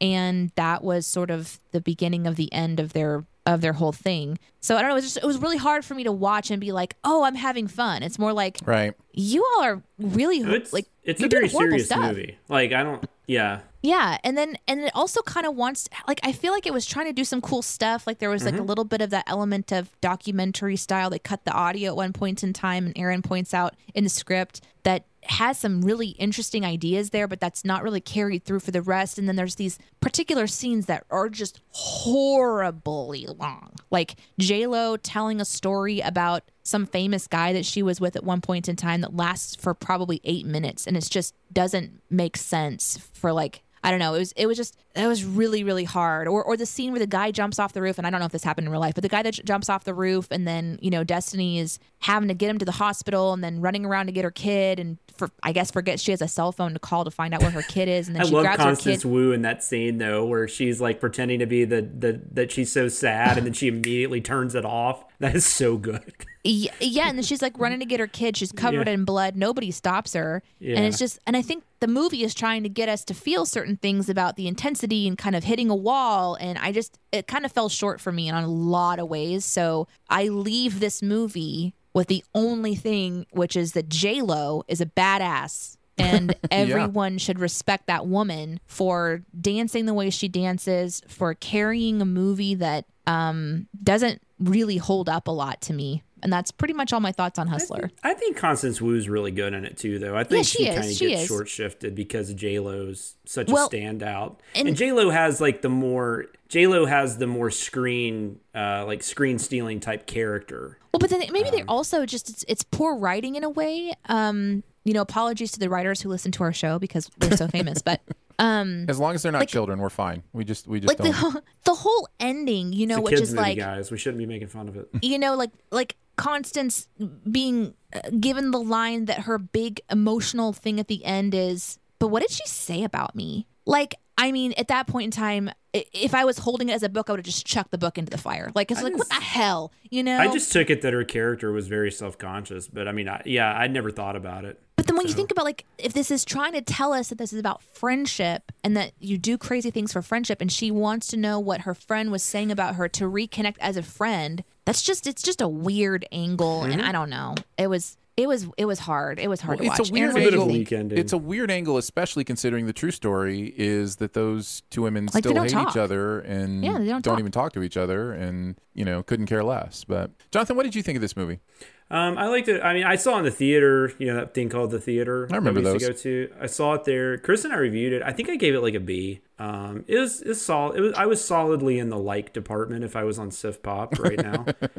um, but I agree with a lot of what Danae says. I do think it's interesting though. One thing I liked about this movie is I don't like I don't think it like lets them off easy, which I think a lot of movies of this type would, and would make it more like a like something like Set It Off, which Set It Off is actually maybe a better movie, but Set It Off is also very fictional. Or well, I say that and watch somebody come like Set It Off is totally based on a true story, but um, that's about like women like robbing banks and stuff. So um, I, I didn't think this really glorified. Although I will say, because you guys pointed out the uh, slow mo walks and stuff like that, like that might be kind of a glorification. But I think I think it is interesting the way the movie handled the dynamic. But I do think the movie suffers that it wants to also be kind of this badass you know, females taking charge, even though they're doing something super illegal and probably ruining a lot of people's lives that Yeah, really haven't legit. done that really haven't done anything to them. Um, I mean, you can sit here and judge whether or not a guy going to a strip club, I guess, is you know whatever. But I mean, it's not like they're going there to like you know, I don't know, they, like I don't They know how bad these hits. guys are. They Huh? were target. They were targeted. They they they Yeah. pulled them out of their Rolodex that they had back in their dancing days. You know, Yeah, like I mean the Frank the Frank Whaley guy, like he seemed pretty sleazy, but I mean I don't know that all these guys were that were that. But I don't know, I don't know. But I did like the sin about dicks being dicks and dickish and all that stuff. that was good. um, It should be but yeah, I decapitated. it was. But I, I agree with a lot of what you're saying, Danae. But I mean overall, it was fine. Like I, I don't know that it's a movie I'm going to revisit a bunch, but uh, it was fine. J Lo's awesome. Uh, she's always been awesome. I hate that now I picture her with no butthole because of Danae, but. Uh, Wait, how did wait, you know that was you- my sin? well, you actually mentioned it the other day, so that's how I know. Um, but um, and so that's kind of weird and kind of you know lessens my crush on her. But uh, no, but I liked her. I liked Constance Wu a lot. I think Constance Wu is a really good actress. I think she's now been in a couple of movies though that I think could have been a lot better. Um, I liked this better than Crazy Rich Asians, I will say. Uh, but anyways, yeah, it was fine. It was perfectly fine. I liked this movie a lot less the second time through. And uh, I remember coming out of it being struck by one, of the performances, which I think are really good. Uh, and Danae, I think you touched on that. Two, uh, I remember being struck by just how how fresh and unique it felt. It didn't feel like any other movie that I, I had been to recently. And I think part of that is that it is so, you know, very female centric. You know, there's there's an empowerment there, you know, lots of stuff. Uh, I remember being very impressed by the female gaze of the camera. You can tell it's a woman directing this, and that you're dealing with a stripper on a pole, and yet somehow it respects the athleticism as much as it does the sexiness, which is really interesting. You know, I think a man shoots that scene entirely different and focuses on different angles and different parts of the body and, you know, things like that. It's just, I, I found that JLo stuff so great not for the typical well not only for the typical reasons as i think the, the the narrator says but also because it really showed you the athleticism of pole dancing like the the Yeah. I, you know there's there's a real understanding of that here that i that i appreciated watching it the second time through i just was really taken by how disappointing this movie is in in the way that it doesn't complete its thoughts. It it has ideas that it doesn't know how mm-hmm. to resolve. And that goes for the themes, it goes for the message, it also goes for the way it's shot and the ideas that it has with creative editing and creative, you know, turns. I think Danae kind of uh, hinted at this as well. And yet it just it doesn't it doesn't complete them and i just i just found myself the second time through just being disappointed that it's that it just doesn't know how to finish its sentence and uh, and I think that that is the overall thing. Now, as far as not having anyone to root for, um, I think that's a valid thing, and I think that is uh, something that that can impact me. I don't know if You didn't root for Nan. I was rooting for Nan. Nan's the best. I was late. Nan's the best. Man Um, dies. it's true. Spoiler alert. Um, I I have always been someone who it's not that I have to have some someone to root for, but I have to have something that invests me in the story. And usually that's a character to root for. Sometimes it's a situation to root for. Um, you know, I I notoriously don't like a lot of Scorsese movies because of this. You know, I'm not a huge Goodfellas fan uh, because Goodfellas is much the same way. There's nobody to root for in that movie and I don't have something I'm rooting for either. Like I don't have a some kind of energy to carry me through other than Scorsese's uh adrenalized, you know, idea of what gangster life is. Like, you know, just kind of that um, you know, just the energy of that I think is what's supposed to drive you and I just it, it, I, it never I kind of want to. I kind of want to see Constance Wu get get out of this, though. I mean, I don't know if that's rooting, but like, I'm interested. I'm invested enough and interested enough to see what happens to her. I'm not rooting for J Lo, which I don't think you're supposed to be. Interested, yes, but also, and maybe, and maybe I- that's maybe that's what maybe that's what it's going for. But she is just Mm-hmm. as much uh, a part of ruining these people's lives as J Lo No, no, no, is. no. She she absolutely is. But I guess I feel like when you're watching it, I guess I feel like she's the one that could possibly find a way out of this. Yeah. I don't know. I, I feel like this movie is not trying to go to the places we're trying to give it credit for either. To be fair, Well, but- and that's what I'm saying. I don't know that it knows what it's going for because Danae also talks about the friendship angle of this. That Mm-hmm. seems like that might be the central theme here, except for what is where does it land on that? What does it say about that? What is the you know what is the final idea know, I- that it's presenting about friendship, about female friendship, about you know what it means to love someone? Um, And I I. I'm remembering as I'm kind of like hounding that point too. You know, like th- there's that moment that J Lo tells the uh the reporter that she has a picture of Destiny, and she rem- she's like recalling Destiny's childhood, and she's recalling like which essentially shows us that she cared about Destiny as a person, and she the very few things that she's held on to include her. But I don't know if that's real. You know what I mean? in the movie or and outside the movie?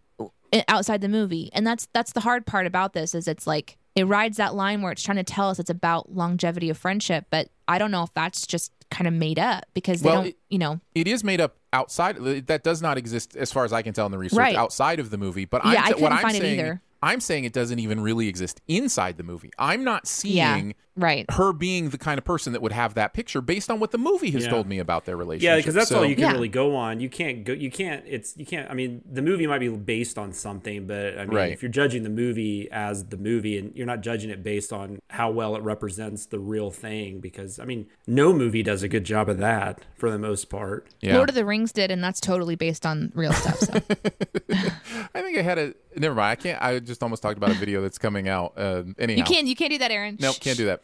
I'm just saying, there's always liberties taken because you want to make a movie. A no that's movie. true Of course, right of that's course. true In fact, that one of the first sins is about you know based on a true story. Basically means we'll do whatever we want, so just deal with it anymore. Yeah, Um, it kind of feels more like Fargo, how Fargo says it's Right. based on a true story, which Yeah, that's completely a joke. But Right.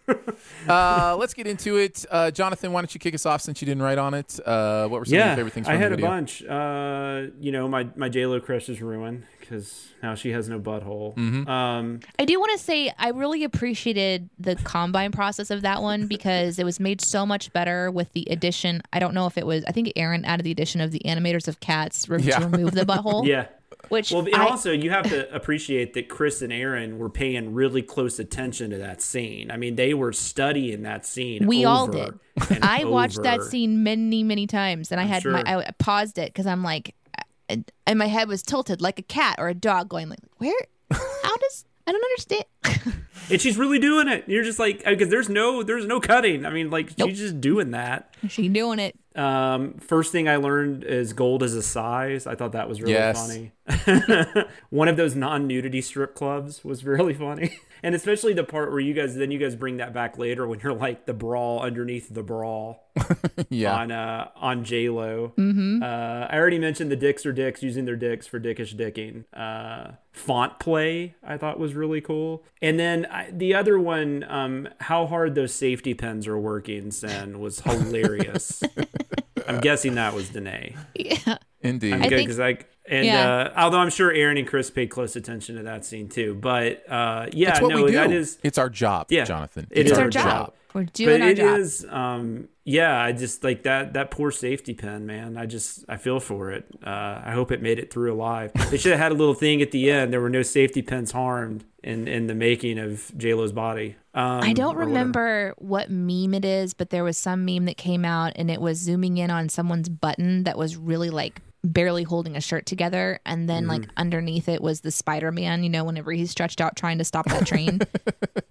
um, and it was a comparison of those two. And for whatever reason, that stuck, stuck in my mind. So whenever I see that happening in fashion of any kind, Yeah. I always find it really funny. So it was fun to see that one. but I know what you mean, Aaron. Even scenes like that, you can yeah, like you you can tell this was directed by a woman, even though it's very erotic in well, I some think ways. Of, I think of the backstage, which is nothing, but that's that sounded really silly because obviously it's not like erotic as a male thing. But No, it's you know, it's, what, you know it's what I mean. shooting it like where you know that it's It there. doesn't, it doesn't feel They're a confident, powerful woman wearing a clothing that makes them feel just fine, Yes. and it's not focusing on the clothing being sexual. It's just clothes. she's, I don't feel she's- like I don't feel like I'm I don't feel like like for instance like the way either I don't know who it is that, that it was either Whedon or Snyder but like the way they always use the reference the way Wonder Woman is shot in Justice League versus the way she shot in Wonder Woman. Mm-hmm. yeah. You know, whereas in Justice League it almost feels pervy. Like like like it's like almost like an sim- it- upskirt. I mean, it's not it's not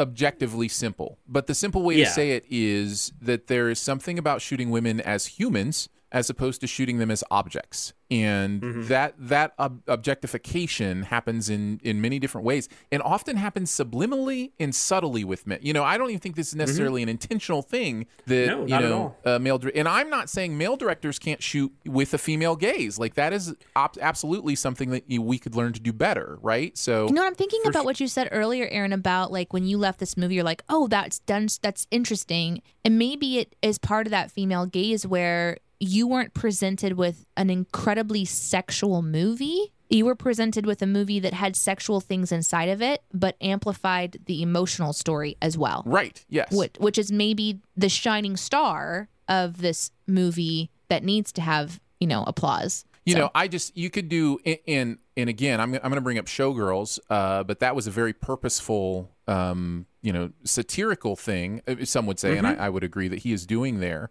Um, but you could, you know, if you look at the backstage of those strippers versus the backstage that we see here, and this one just feels so human. It just feels like women who are at their job, hanging out, talking about cake and flutes and whatever. And yeah, some of them are dressed, you know, to be on stage or whatever, but the camera's not focusing on those things, and it's not making well, in them different sizes and shapes of women. exactly. Yeah. So that's that's what I'm saying. I came out of it respecting that so Yeah, much. yeah, yeah. And Yeah. Mm-hmm. so, but watching it the 2nd time, I became aware that the movie itself is, you know, lacking Right. in I some mean, just the fact that like Liz, I mean, and I'm not, I don't mean this as an insult, and I don't want this to sound, but the fact that Lizzo is a stripper in this is We- different, right? we should w- I'm, we should mention that that was a really interesting experience of we blurred so lizzo is wearing this Yeah, you have incredibly to blur her. Incredibly that- sexy like Yeah. Mm-hmm. mesh see-through and so you can see her her breasts Everything. but she has uh black uh tape in an x pattern across her nipples Oh, I don't but remember when we blurred it out it made it look like they were her areola that. Oh, we we kept running into the problem of like we need to keep blurring because we're it's almost better to just show that it's got the x's on there at this point yeah. well, and that isn't that covering it up enough? Like, I mean, uh, it was so- it was really interesting to and of try course, to you like know, figure you out You know our view on how dumb that is anyway. That you know, Yeah. a nipple is all of a sudden, you know. But anyhow, Well, and they're in a strip club. I mean, that is the Right. one thing about this movie that's weird to me is like when you sh- and I'm not saying you have to show nudity, but it is weird to see a strip club where there's just no nudity. Like that's just odd, right? Because that's not what a strip club would be. There- like if you walked in. the- I- There are there is some like that. Yeah, there, Well- there is nudity. but there is nu- yeah there is nudity it's just especially on stage in the Oh, background like background. Yeah. That's right. Yeah. Yeah. No, you're right. You're right. It's just not. It's just not the main. it's not predominant main which people. i Right. think was really smart of the but anyways back to the ones that you were uh, Yeah. No, that's better. I forgot about the background stuff. So yeah, no, that's fine.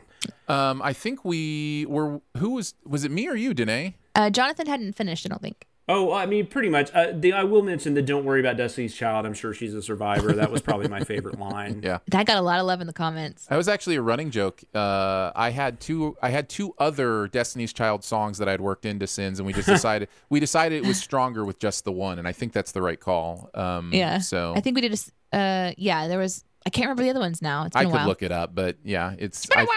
I think doing the one is is enough. Um, I'll go next. Uh, let's see. The loofah sin. I thought was a great observation. we should have a talk sometime uh, about how flush toilets work and how Gross. it spreads No. everything.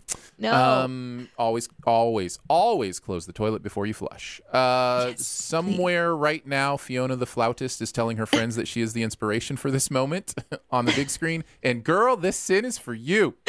Um, I really liked uh, that very much as well. And then Jonathan uh, mentioned everything else uh, that I had. What about you, Danae?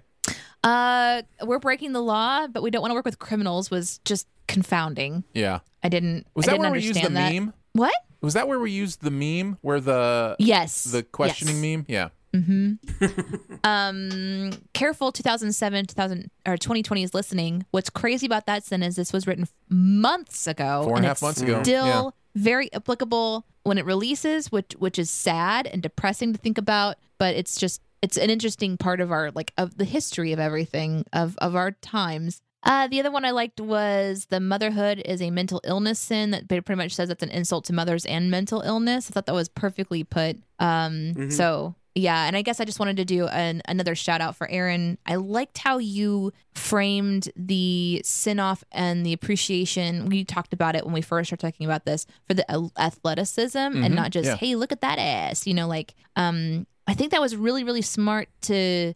It sets the tone. I think of the sins video. Uh, and I and I don't think about stuff like that, and so um, I thought it was really really good that your voice was heard in that way for that particular Oh, part. cool. So But even even as a guy, like I just don't know how you keep yourself. Like I wish I was in her shape. Like you know what I'm Dude. saying? Like like I'll talk is about I'll talk about uh, the that dance a little bit in the keeping tabs. And like that goes beyond like just having like muscles or something as like a dude. Like I'm saying like she is in shape. Like Yeah. there is not a part of her body that is not like uh physically like perfected. It's Yeah. insane to me. I don't I don't even know I can't even begin to understand how she does. it. I know money helps and uh you know being able to afford that but having to put that kind of work in every day just It's impressive. uh, that's yeah, it's very impressive because I no matter how much money I had, there's no way I would do that. like there's just no way. I would just be eating more food because I could afford it. That's right. That's right. Uh, let's move on to Live Free or Die Hard. Uh, this was a Share Watkins script. Barrett and Jonathan writing on this one. Uh, this is is this the last movie in the Die Hard franchise? No, no, this is the fourth one. They made a Good Day to Die Oh, Hard. that's right, the Good Day to he, Die- yeah, he this is goes to four.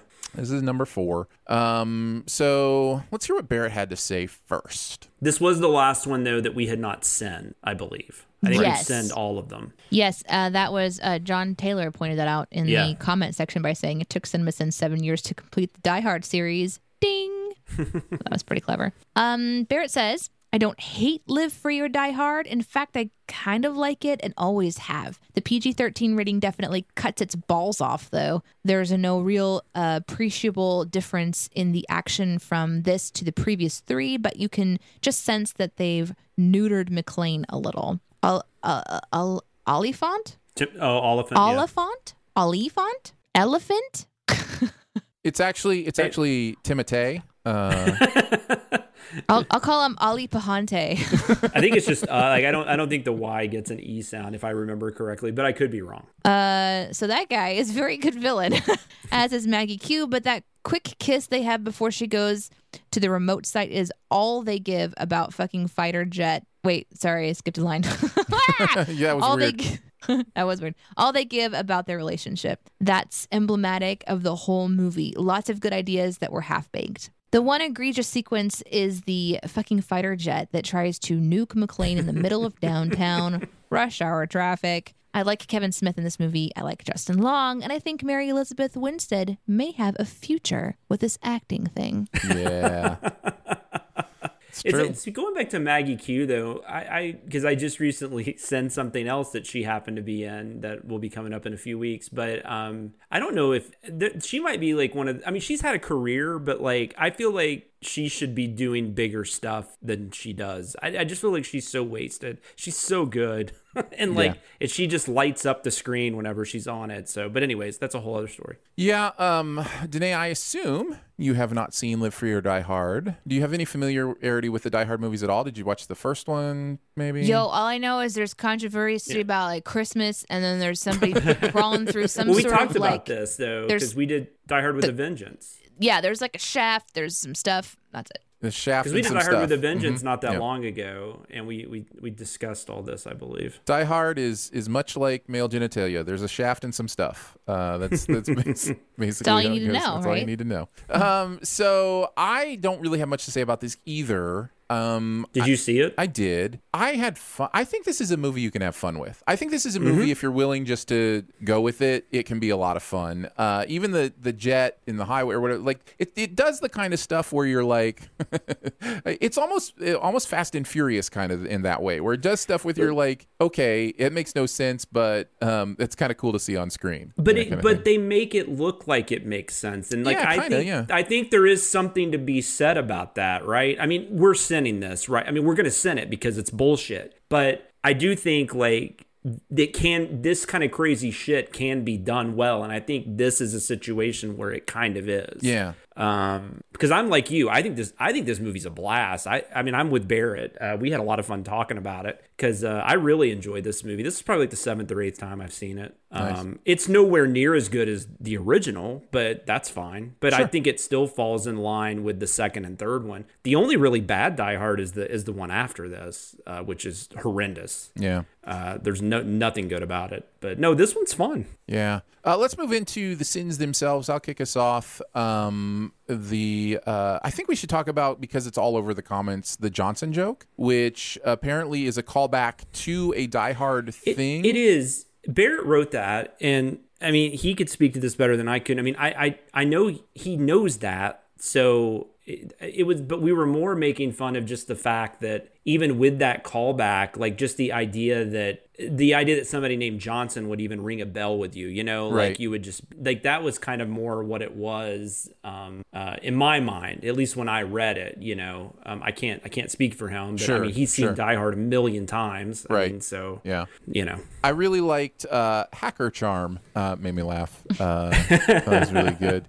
Uh, I think you mentioned it being neutered. Uh, the Phantom Balls uh, made me laugh. Mm-hmm. Um, the I was out of bullets is such an awesome line, but can't remove a sin. Phew, that was close. Yeah, that was Yeah, I had that one. that was great. Yeah, I didn't know how to remove a sin for it, but I really, but I really love that. So it was just so then I just kind of thought that was No, that's great. That's perfect. I loved it. Um, so the uh, I guess he does love his daughter. I always thought that was a rumor. Of course, Yeah, I'm gonna was- love that. that Uh, was Barrett. That was I had so that one too.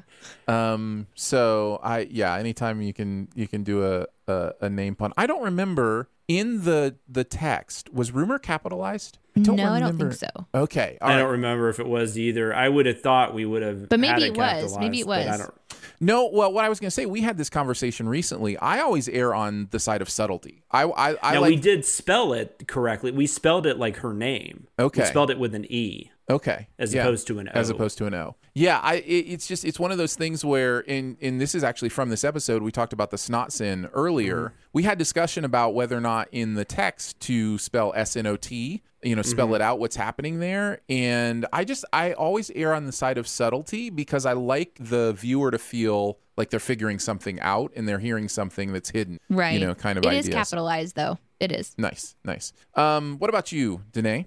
Um, you actually m- mentioned most of the ones that I had written down. The more hot typing action, like Yeah. kind of pointing out like the whole, just all the stuff with just like cool. We're like just doing all this hacker stuff or whatever. So, and then the other ones you mentioned already. Yeah, Barrett and I had a few things on that, and he he cut it down quite a bit because we couldn't have like 15 sends. But there was just so much with just people typing, and it was just like after a while, you were just like, "This is ridiculous!" like, like how is this like you know suspense? You Yeah. know, oh, when are they going to press the enter key? Yes. Um, but I, the one thing I wanted to mention was that the we talked about, and this was almost all Barrett, I believe, but we talked about the it, both of us noticed the the word bitch, which is not. Then we were talking about this, I think, last week on something Yeah. else, where Yeah. this was the movie I was referring to, where it just it was so weird. Now I will say, I think part of it is because it's PG thirteen, so I think there were certain words they couldn't use, so they used bitch. Um, but it's still just God. Even in 2007, I would think that would be weird. But like hearing it in 2020, just I don't know. It was just kind of it was kind of sleazy. No, I Like, it think just did. I think it was pretty normal 13 years ago. In fact, it's Yeah, it still actually kind of. I, I don't think that's one we've we've really woken up to how gendered it is. Like I, I think Yeah. that's still a fairly. But I think it normal one. also, like I said, I think it sounded weird too, though, because I think it would have been like motherfucker or something along those lines. If it were R, yeah. If it was R. And I think they were just feeling they had to. Uh, so I don't know that whole thing. And then like even like, but Mary Elizabeth Winstead, I even you know we wrote the sin about she's such a badass, but unfortunately she's kind of just a punching bag through and like literally like she gets hit a few times and you know she's just dragged around and mm-hmm. stuff. And it was just kind of weird. But she's and she but she's really good and she's really tough. And then she ends up you know kicking some ass there at the end. So that was really cool. Um, the anthrax. I'll, I'll talk about that. Actually, I have one of these things, the anthrax thing, I have to talk about in keeping tabs. But um, it, I also liked um, the, there was that one random part where um, he said he'd get that guy a doctor, which he's kind of kidding, but at the same time, he still he left that guy alive after he had killed so many people. Yeah, in the and he just randomly. And so the, we wrote, we wrote that thing about he's yeah. been killing people since 1988. We've all learned to love him regardless. like like we're gonna care good. if he just kills this guy who we've never we don't even know who she, who he is. Yeah. you know. Uh, I just thought that was really weird, and uh, yeah, and then the only other thing I wrote down was the "Didn't you hear me masturbating with it profusely the other night when I was listening to your voice when he's talking about, about the right uh, hand or whatever." Hand. Yeah, yeah, yeah. Um, yeah. And then uh, yeah, so that's that's that's all I had. You guys mentioned everything else. The rumor sin was far and away my favorite though. That I remember reading the script when he sent me the combine, and I just lost it. Uh, I was laughing so hard. It's I was good. like, "That's perfect. Why didn't I think of that?" it's good. It's good. uh, yeah, well done. Well done. Enjoy all your favorite sports like never before at BetMGM. Sign up using code Buckeye and receive up to $1,500 back in bonus bets if you don't win your first bet. When you register with BetMGM, you'll get instant access to a variety of parlay selection features, live betting options, and the best daily promotions in the business. And with BetMGM at your fingertips, every play and every game matters more than ever. Place your money line prop, or parlay bets with the king of sportsbooks today. Sign up using code Buckeye and receive up to $1,500 back in bonus bets if you don't win your first bet.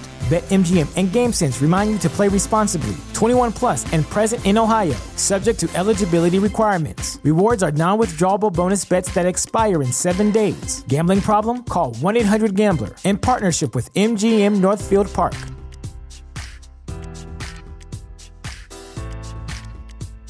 Hey, podcast peeps, it's me again. Um, mm-hmm. those are my mm-hmm. Those are my. Uh, every time I, I talk, wow. Uh, is this how Aaron feels when we're? Um, okay, we're gonna try this. Okay. Uh,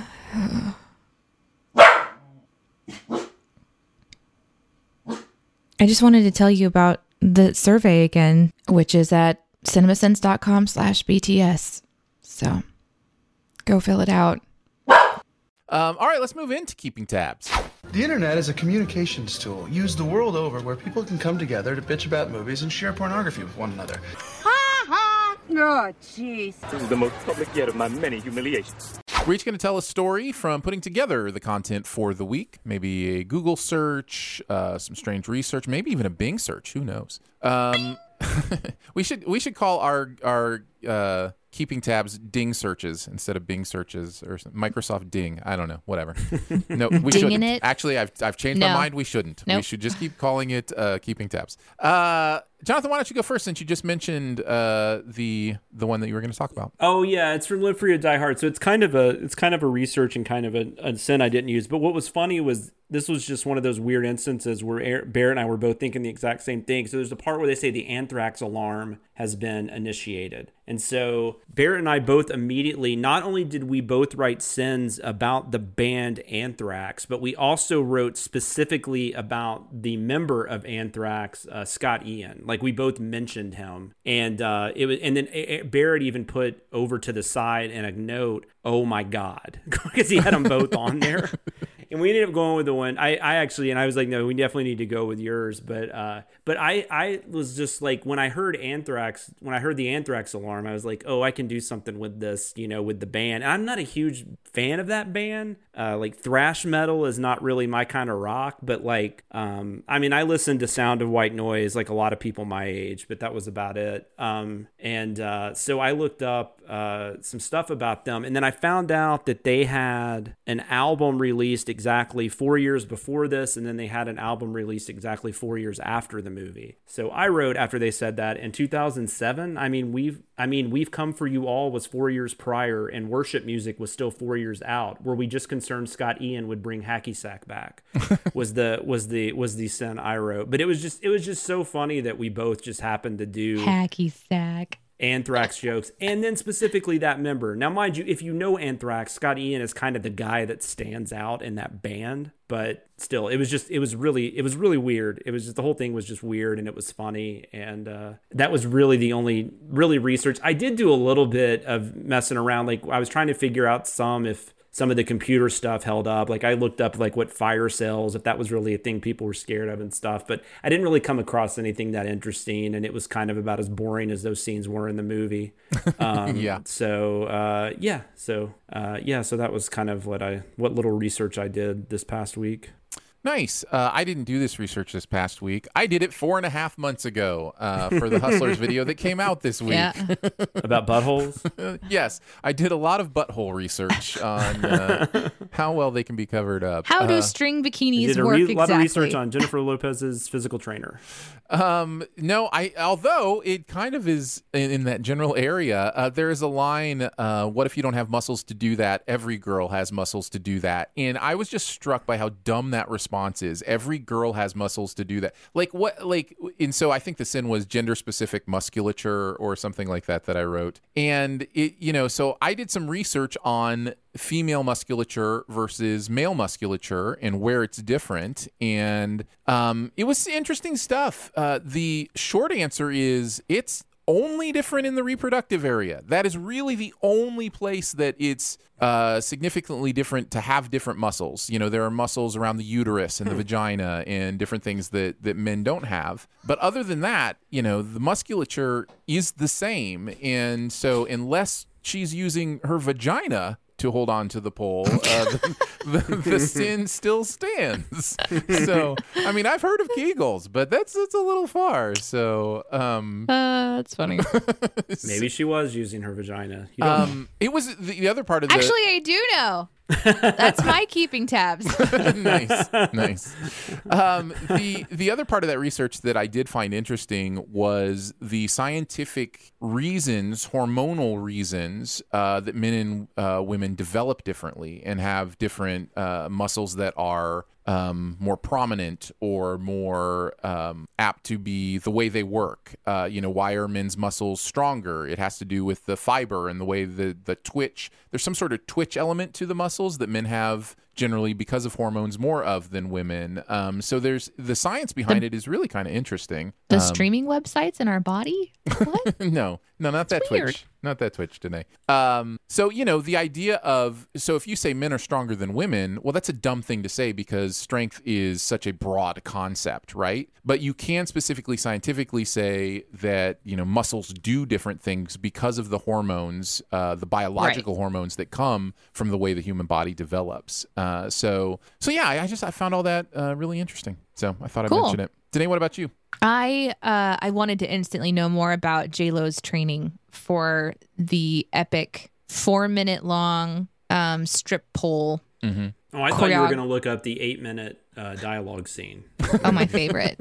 that was my favorite. Um, it was. It's obviously really impressive. She did the entire thing on her own. There was no like body double or anything like that. They did have like one of her uh um her choreography her choreographer um her last name is Sapakie. I don't remember if I'm going to come across her first name because it's been a long time since I've looked into this, but um she did the sequence as well with the uh, cinematographer to kind of set up different Mhm. shots and things like that. But um, she had to perform that like six or seven times. I'm to, surprised it was that few. Uh, yeah, I I was I was impressed, but then as I'm reading about it, that's exhausting. Oh, of Oh, course. no, I- yeah. yeah, I'm sure. So so she obviously did a great job and everyone was incredibly impressed. She trained for quite a long time to pull it off. Uh, the goal was, you know, uh, JLo wanted it to be incredibly authentic. She wanted to learn it herself and perform it herself. She's been quoted as saying it was one of the hardest things she's ever done.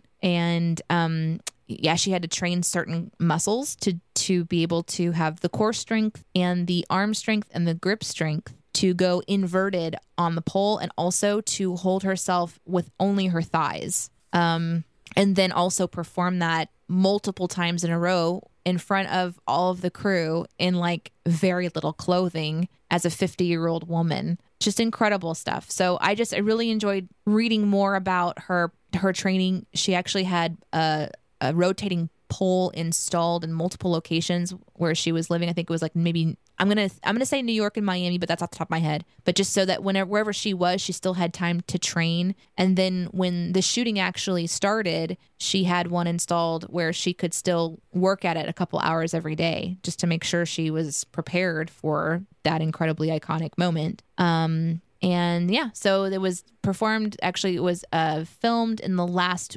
week, I think, of their time frame where the entire cast and, and crew had moved into a strip club in Long Island City for that final week of production, and that's where they retrofitted the stage with the uh, rotating pole, which was put in there rather than the static poles to make the sequence in the film easier, and that's what she had been training on as well. Nice. So I think I think you're probably right though. I think her and A Rod live in Miami because I think that's where he is. So yeah, that, I, think think that sounds right. right.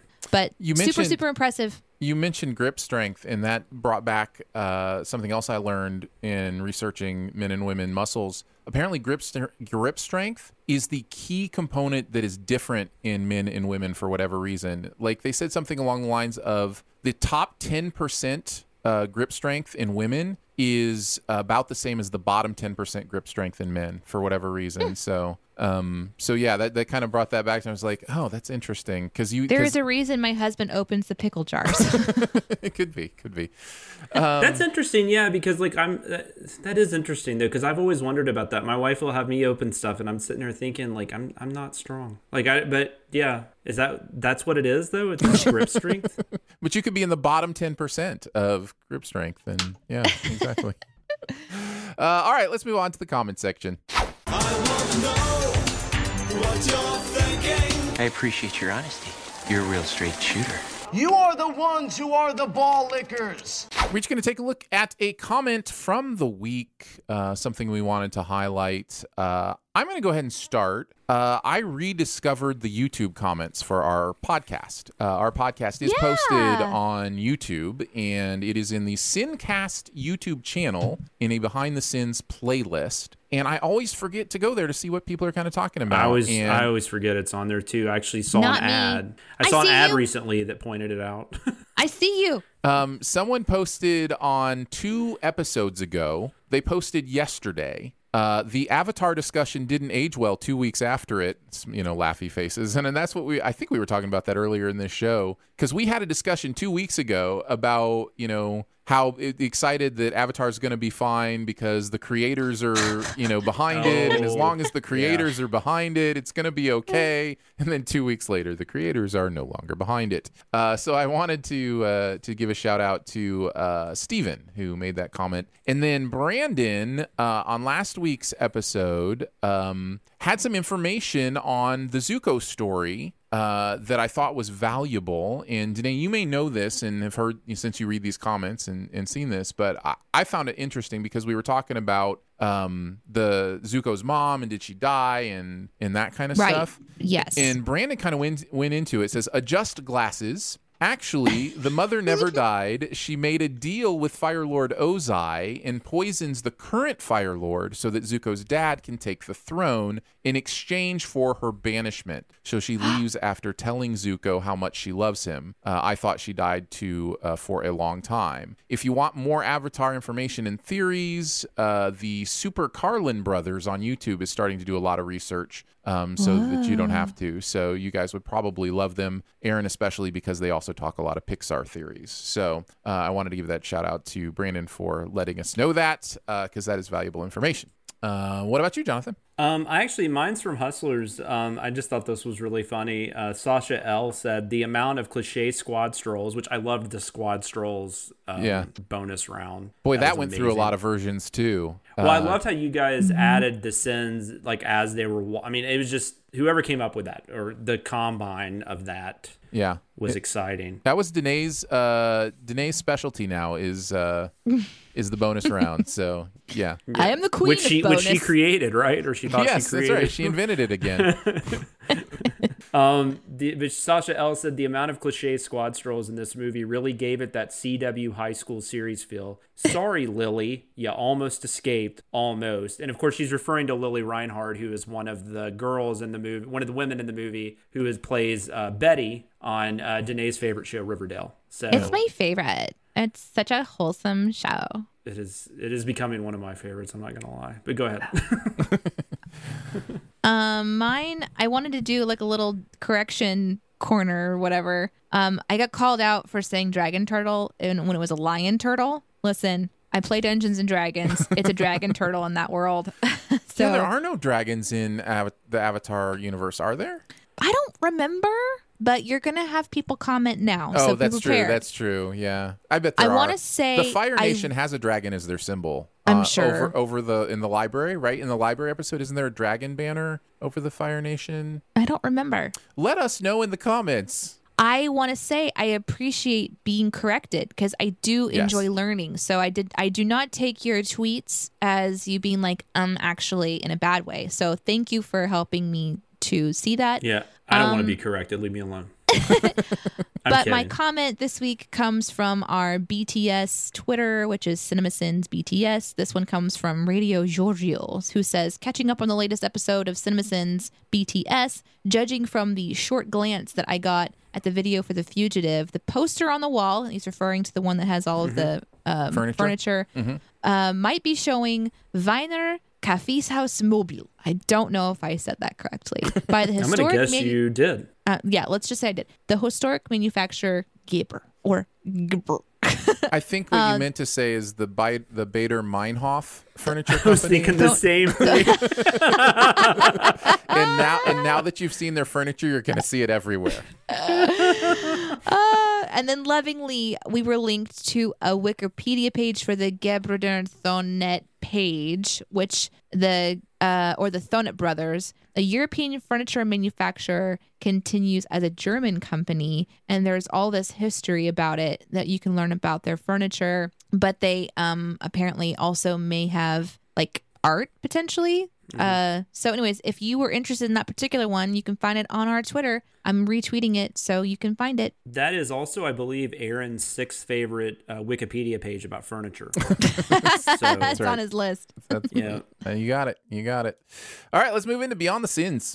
To infinity and beyond. Somewhere beyond my wildest dreams. To boldly go where no man has gone before.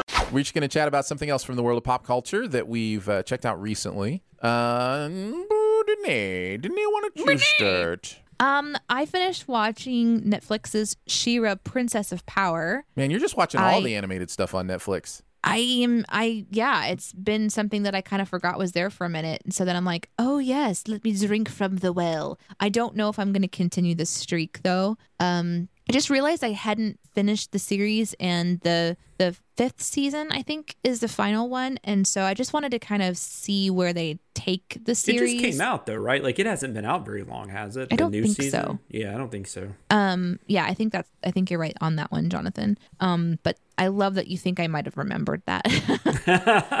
I haven't Um, seen it. I just thought I remembered that information like popping up in something I looked at. But go I had sorry. a good time watching it. I I think that it represents uh, diversity and friendship and family and the complexities of that universe pretty well. And what I mean by complexities of that universe is, you know, uh, like can I relate to somebody who's struggling with being possessed by a goddess warrior, She-Ra? No, but I want to. That'd be cool. Um, so there's like this the, the, the fantasy element, obviously, as in with any show that deals with you know magic and uh, heroic strengths and feats that none of none of us humans can really obtain. That's more in that like imagination part of the of realm of things that I I like to dream about. But um, I really did find myself relating with some of the interrelationship complexities a little bit. There's a toxic friendship. I'm going to call it a toxic friendship um, because that's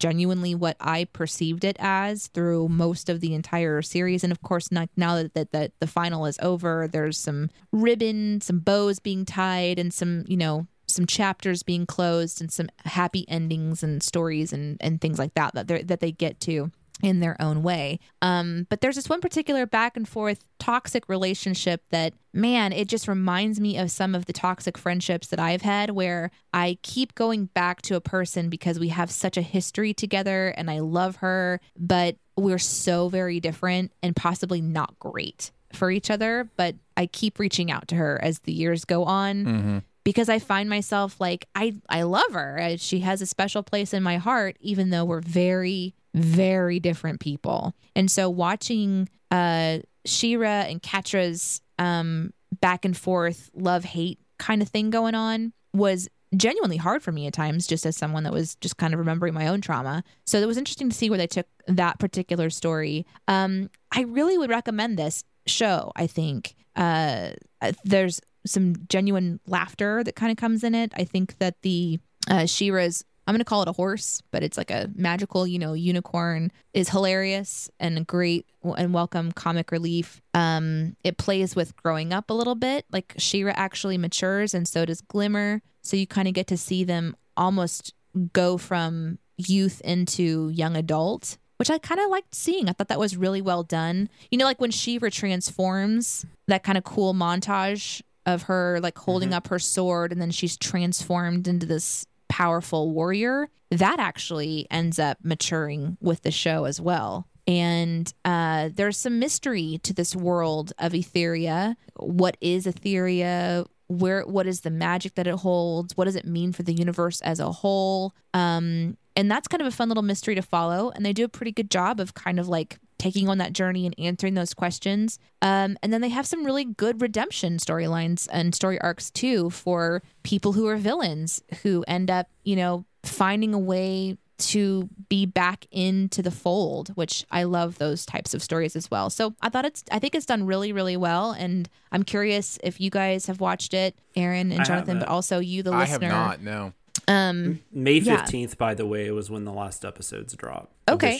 Cool like I, I wonder if your daughter would like it. Like i wonder if she would be interested in it's one that i've mentioned. It she has not to the best of my knowledge unless she did it without me she has not watched it. But um i what i grew up on he-man and she-ra. Like that was stuff i enjoyed as a kid. This sounds a lot more interesting than probably what i saw because what i saw was commercials for toys basically. But um mm-hmm. this sounds a little more complex. And then kevin smith yeah. has that he-man show coming out pretty soon which I'm looking forward to. I so I might have to check this out. As a parent of a young kid, I think they deal with uh, a lot of issues really, really well. They did not sexualize this this She-Ra character, who's mm-hmm. a kid. She's appropriately just doing her thing. Like it's, it, she's wearing cute little shorts underneath her skirt, you know, and it's still really cool looking. It's really badass looking. And then like when she kind of begins to mature, it's nothing that's like oh, now she's wearing sexy clothes. It's still really appropriate for her character. Um, it's got magic and action and, you know, like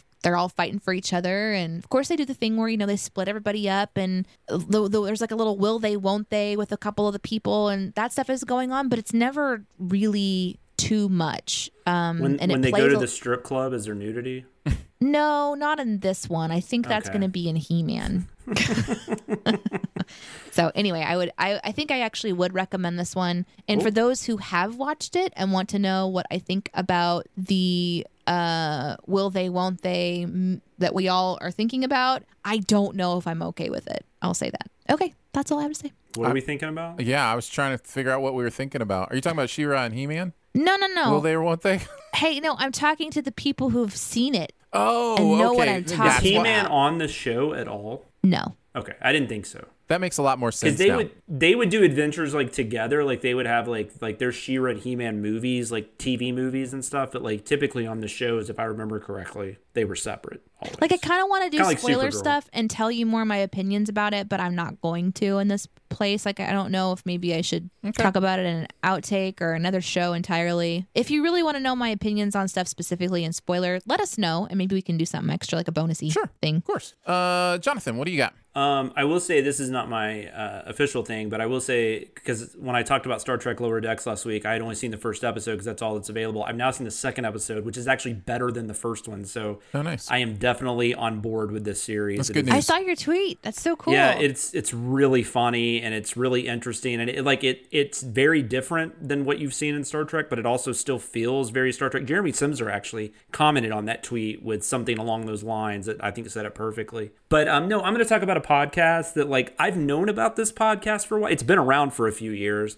I've known about it for a while, but I just hadn't started listening to it until recently. And it's called My Marvelous Year uh, emphasis on the Marvel and Marvelous because what it is is these two guys. One is a comic book fan, veteran, been reading comic books like a long time. One is a comic book newbie. They are starting with the 1962 Fantastic Four 1, and then they are going year by year through Marvel and they're hitting the essentials the essential issues for each year. And right now they're doing two parters. They're doing the first half and then the second half. I feel like I've looked further on and like because right now I think they're like in the 80s, like the late 80s, and I think maybe some of those have more than two parts to them. Um, but it's really cool. They're using the um, the Marvel comics the the complete Marvel Comics reading order is a thing that's online that I, I don't know how many people are involved in it, but I know it was a it was a like a it was it was started up with no money. They you can donate to it to help them keep going, but basically it's these people that are trying to come up with this like complete chronological reading order for various Mhm. things in the Marvel universe.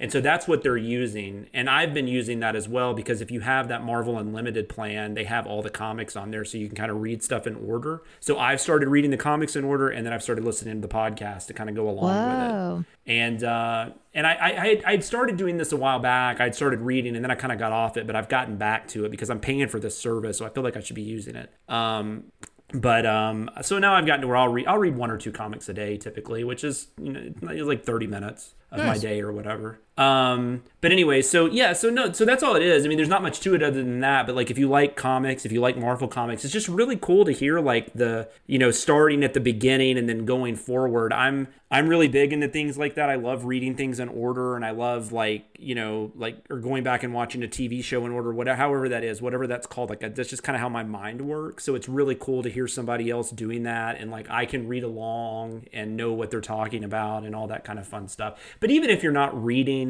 and you don't want to subscribe to Marvel Unlimited or go buy a bunch of comics, I think it's still going to be really interesting to you if you're a fan of these comic books and characters and uh, just even the Marvel movies. This will give you some you know insight into where these uh, where these characters started. One thing I have discovered at least early on though that I find interesting, I would never really read the Avengers comics. Um, I read all the like the the the solo titles of a lot of those characters, but I never read the Avengers, and I'm starting to learn that maybe it's because it's not a very good comic book. Um, Um, at least early on, it's not very good, which is really interesting because that's like probably the biggest movie like state like franchise right now, right? Is the Avengers, but Mhm. um, the movies are quite a bit more interesting than the comic books so far. I have to admit. Uh, but it's still been cool going back. I never had read Fantastic Four before. That's a really fun comic that I didn't know it was this fun. And then Spider Man and X Men, I've been getting into, and I love Daredevil, and just uh, I don't know, it's been a blast. But but the podcast is called My Marvelous Year, and um, I'm sure you can find it on any of your favorite podcast things that you use.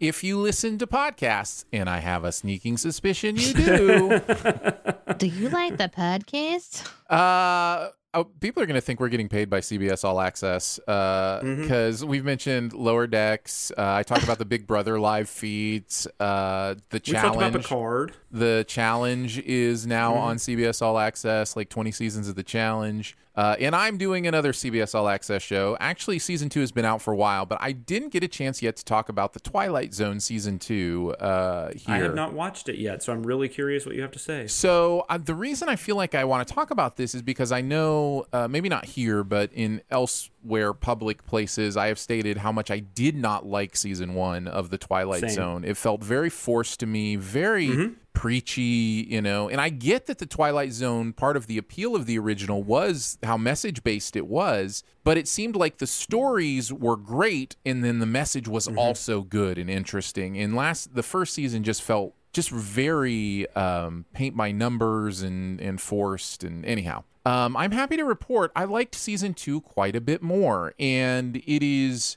uh, it, it feels much less pedantic uh, to me uh, than season one, and maybe my expectations were just lowered. But I also really love the cast. Uh, they've got. Um, I'm just going to read some names uh, just so you kind of know. But uh, you may remember uh, Morena Baccarin from uh, Firefly. She's Mhm. in an episode. Ethan Embry, who I really like, is in an episode. Jenna Elfman, who I think I've actually talked about how much uh, I like her on this show before, uh, but she's not doing much. But she's in an episode of this. Uh, Tony Hale, Gillian Jacobs, uh, Joel McHale, uh, Billy Porter, Jimmy Simpson is in a great episode, and I love his character. Uh, Topher Grace uh, is in an episode. Uh, Thomas Lennon, Gretchen Mol, uh, Jurnee Smollett Bell, Paul F. Tompkins. Just a lot of like those kind of mid range names of people that I love, though. And I generally Mhm. love when they show up and stuff. And so this second season, I think, is really stacked. And uh, and the stories I think are a lot better, a lot more interesting, a lot more thought provoking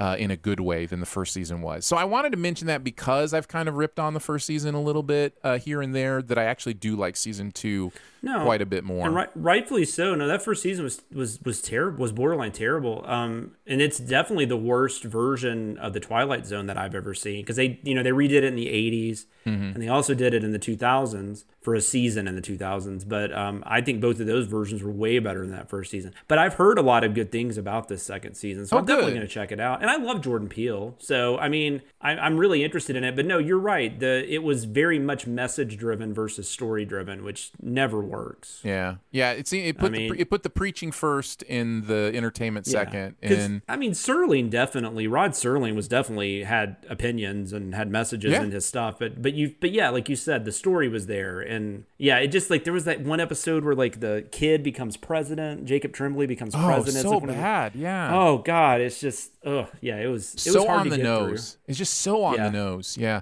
Yeah. Um. I and again, maybe my expectations were lowered. Whatever the case may be, I'd be very curious to hear your thoughts. Um. I'll watch it at some point. Yeah, it's definitely on my list. I just I don't know when I'm going to get to it, but what? What?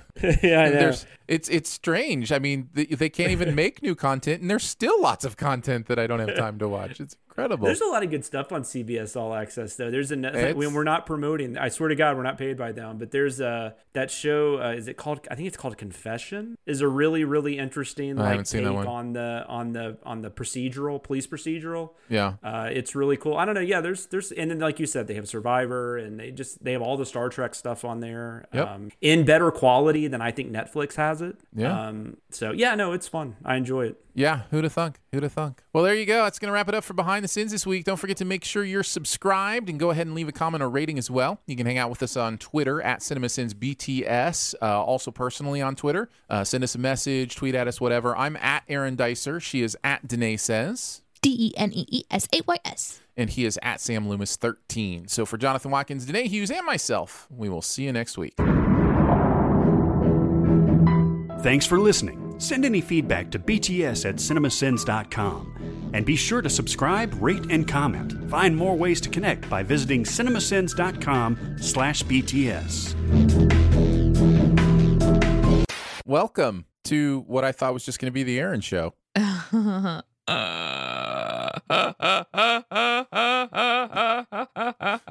couldn't stop. I think you should adapt that to be your your normal laugh. I think you should just go with that one. It's very good. that'd be that'd be really hard to change my laugh at this point in life, right? oh yeah, I forget for most people it's just a natural thing that happens laughing. Oh yeah, I forget that most people don't realize yours is always fake. Every time I laugh. It comes from a real place and I've learned how to let that real place be a natural reaction, but it's Mhm, definitely mhm. something I've crafted and invented. It's definitely all bullshit. You've said you can tell a difference sometimes. Sometimes, but you know what? As time has gone on, I've literally just sort of forgotten. Yeah. Yeah. Which is cool. It's cool that like even your like BF, you know, like although if your other friends listen to this, it may be like, no, no, no, no, I'm his BF. think you mean BFF. BFF is friends forever. BF Right. is just best friend. Are you? Do you have something to tell me? Well, Are you drinking iodine? What is happening right now? So I found out yesterday that the sun is really good for you because apparently it gives you vitamin D or something. Uh huh. Yeah. Did you listen to that podcast I told you about? No, no. Is that part of a podcast? Yeah. Uh, Radiolab did a whole uh, podcast on how vitamin D may be the answer to coronavirus. So Holy shit. yeah. Well, anyway, I was at my really amazing new chiropractor that I'm excited to tell you about. And she's like, um, yeah, you should be good to go. It looks like you're covered and everything, you know, and I'm you're getting outside uh, at least once a day for some sunshine, probably, right? And Justin was there and he goes, He's like, Are you counting when she gets in her car to go get a coffee or Can you tell where my bike ride was? This is my heart rate, by the way. the tsunami spike? Yeah. I'm sorry, I'm really triggered by graphs that have sudden spikes these days. yes, that's right. That's a good point. That's a very fair point. hey, check out this graph with a massive spike. It's just my heart rate, so it's cool. Yeah, when I bike, apparently, uh, I hit around 150, 160 beats a minute. wait, wait, wait. When does your monitor go off and zap you? Uh, now it's at 195. Okay. It was at 180 until we realized I get there when I exercise sometimes and probably shouldn't go off while I'm exercising. No. so we moved it up to 195. But yeah, but yes, but yes, but yes, a but yes, a but no, but yes. How's that going for you? I'm just- I'm just over here talking to myself, guys. You feel free to keep getting ready for the show. I'll just be over here saying, but yes. I just decided to eat some something Uh huh. just yes. to get a little snack in me before we start the show because we're recording in my lunch snack window. oh, you didn't eat beforehand? Yeah, I ate lunch beforehand. Yeah, me I mean. I did, I did, but I definitely could have done a better job of of getting food in in me. But it's hard to eat when I'm not hungry, like and be like, oh, I'm gonna go. That's ahead and usually eat. hard. Is 'Cause I know- Is it though? Is it though? Yeah. I wish it was hard to to eat when I'm not hungry. Because Well, then you are hungry. Uh, uh, Jonathan, Well, Aaron's special. I'm hungry all the time. Uh, yeah, you know how the Hulk is always angry. that's right. That's my secret. I'm always hungry. I did something today. I don't know if I'm going to like it, but I took the protective plastic thing off of the top of my phone. So now with my note, I can write on the glass for the first time since I got the phone. It's probably a Oh, lot so more you don't do- responsive. You don't do screen protectors. Well, I, I have this whole time, but it's been long enough that it's sort of peeling up and then all the dust is getting in the peely Oh. parts. I thought you just meant like there was plastic on the phone that you never took off. Like, Oh. you know, how you get stuff and it's got plastic on it. No, but that reminds me. I didn't know you I didn't know you meant an actual screen protector. Yeah, no, I'm terrified to not use a screen protector. So That reminds me of the um I forget what it's called, but the foldable phone that Samsung uh, tried out for the first time last year, and it was designed in such a way that it felt like there was a screen protector that came on it. And people peeled it off and then realized it was an actual part of the phone and they destroyed their phone. Like it was it was one of those things where Oh like it God. hangs out over the edge a little bit and so it looks like you can kind of pick at it. And so people picked at it and then pulled it off and it was like the, you know, the top layer of the screen. So Oh, no. they totally had to like redesign the other huge uh, mess up how would they not catch that? I listen that that foldable phone thing is just a, a series of craziness because the other thing was when you would unfold it, there was a gap that would happen between the screen and the thing, and dust and dirt would get in there. Yeah. So that when you would totally open it up, that dust and dirt would then be behind the screen and like break it or pop it up or or whatever. What? So they've had to they've had to figure it. They just announced the second version of it, and apparently they've dealt with those two issues. So good job. I mean, they got over. I mean, they got through those phones that would blow up on people. I mean, they That they was the somehow Note dodged. 7, right? Yeah. Yeah, they somehow dodged. And I was working in wireless when that was going down. I don't think I've had a note since the five. I think the Note five was my last note. I was going to get the Note 7, but that but then when they were doing all the recalls, I think that's when I decided to go Pixel. I think that was one of the deciding factors to switch from the Note to a Pixel. Yeah, you had a and I Pixel went- before I did. So was that like Generation One? Mm-hmm. Yeah. And then I went Pixel back to Note, and now I have another decision to make. I'm at that, ne- that next platform. But I was just talking about the Note 7 battery blow up issue when I was playing D and D with my friends over the weekend because we were uh, one of them held up their phone, so I was able to see it, and I, I asked, "Oh, did you get a new phone?" And he said that he had gone to the lake and walked into the lake with his phone, and then tried to fix it. Like it tried, he tried to air it out and Mm-hmm. you see if it was going to recover, but that it was so hot you couldn't touch it. And so immediately I'm like, oh my gosh, so you probably like like you put it down and walked away because did you think it was about to blow up or something? And they looked at me like they'd never heard that before. And so I'm over here thinking it was an extremely dangerous situation where the battery was about to explode. Mm-hmm. And they're talking about it like, no, we just kept touching it until it cooled down. And yeah, you probably could have put some like a marshmallow on there and like you know, melted a marshmallow. I'm like, what, you guys? There's a battery that could blow up if Your it gets too hot. Your phone should not be able to create s'mores. This is not one Yeah. of the functions it was designed with.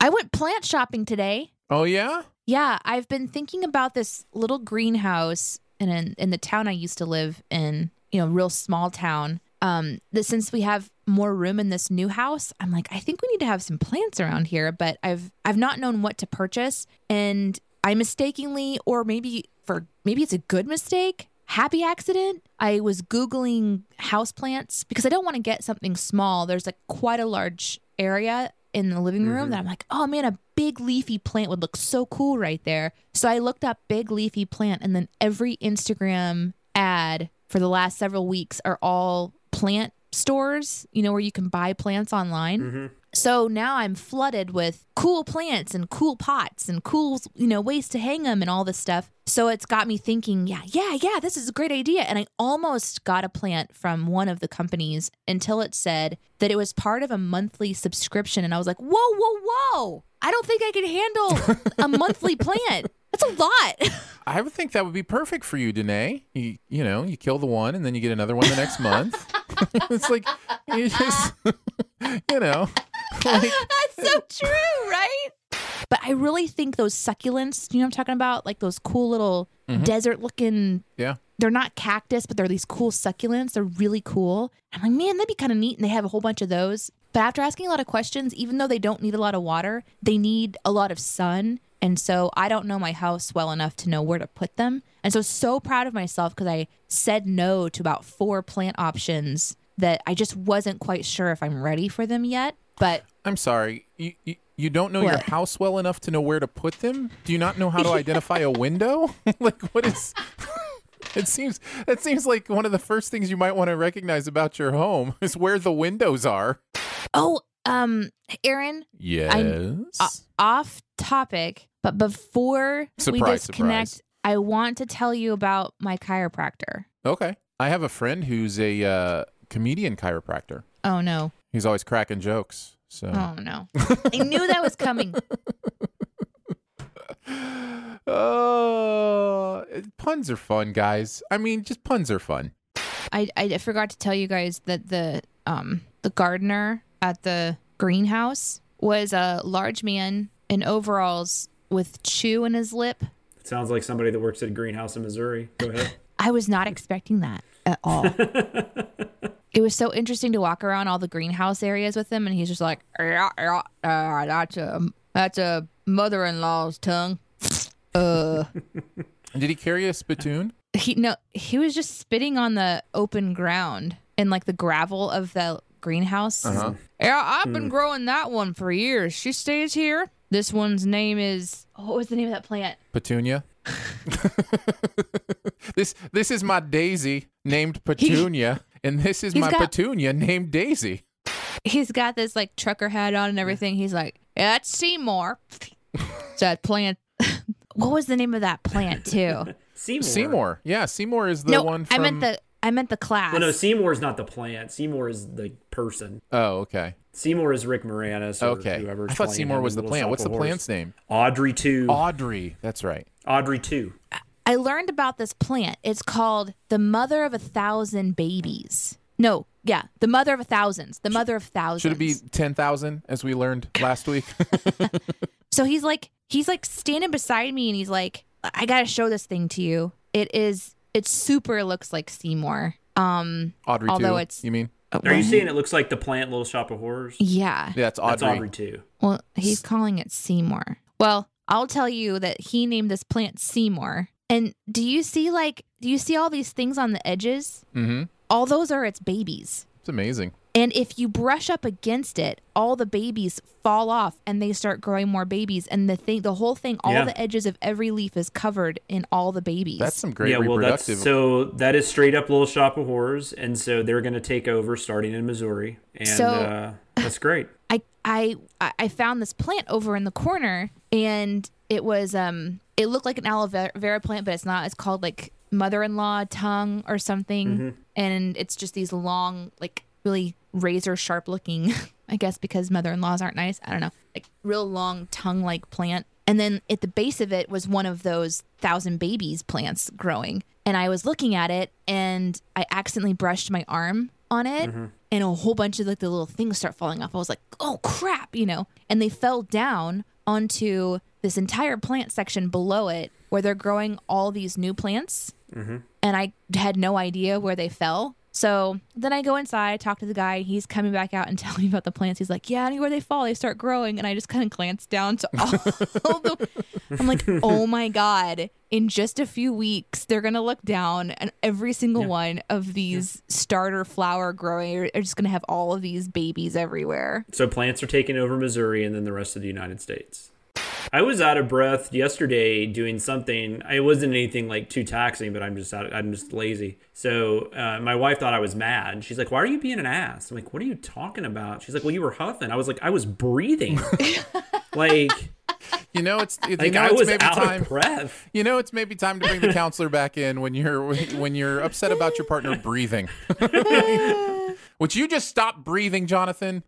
At our house, whenever I am the least bit upset about anything, it's like strange times. Like I just I'm pretty Yeah, yeah. I I, don't get all that upset about stuff. And so it could be you know, something technology sometimes will irk me and I'll get upset, or, you Mm-hmm. know, didn't, didn't see me upset at, at stuff. Like, you know, there are levels Mm-hmm. of my anger, but, but anytime I am frustrated, my wife can tell. And Mm-hmm. immediately it's like, she's like, what did I do? What it like, you know, why are you mad? At, what, what, you know, are you mad at me? She'll ask me, are you mad at me? I'm like, no, Yeah. I'm, I'm mad, but I promise I'm not like, you know, and even if it's, even if it's involving something, uh, you know, like about her or a situation that she was involved in or whatever. I'm like, you know, there's there has to be a distinction be- between emotional reaction and like targeted anger. I'm not targeting any anger at you. I'm just having a reaction to a situation where I'm frustrated, you know. So You, um, I rode with you to a restaurant when you were visiting one time. I don't know if you remember this, and you were getting. I think you got irritated because you couldn't find a place. You couldn't figure out where to park. But uh, like I had never like it was just weird. It was like all of a sudden like Aaron's like jolly composure turned to something that I can only describe as frightening to me because I had never seen it before. and I was just like, what is going on?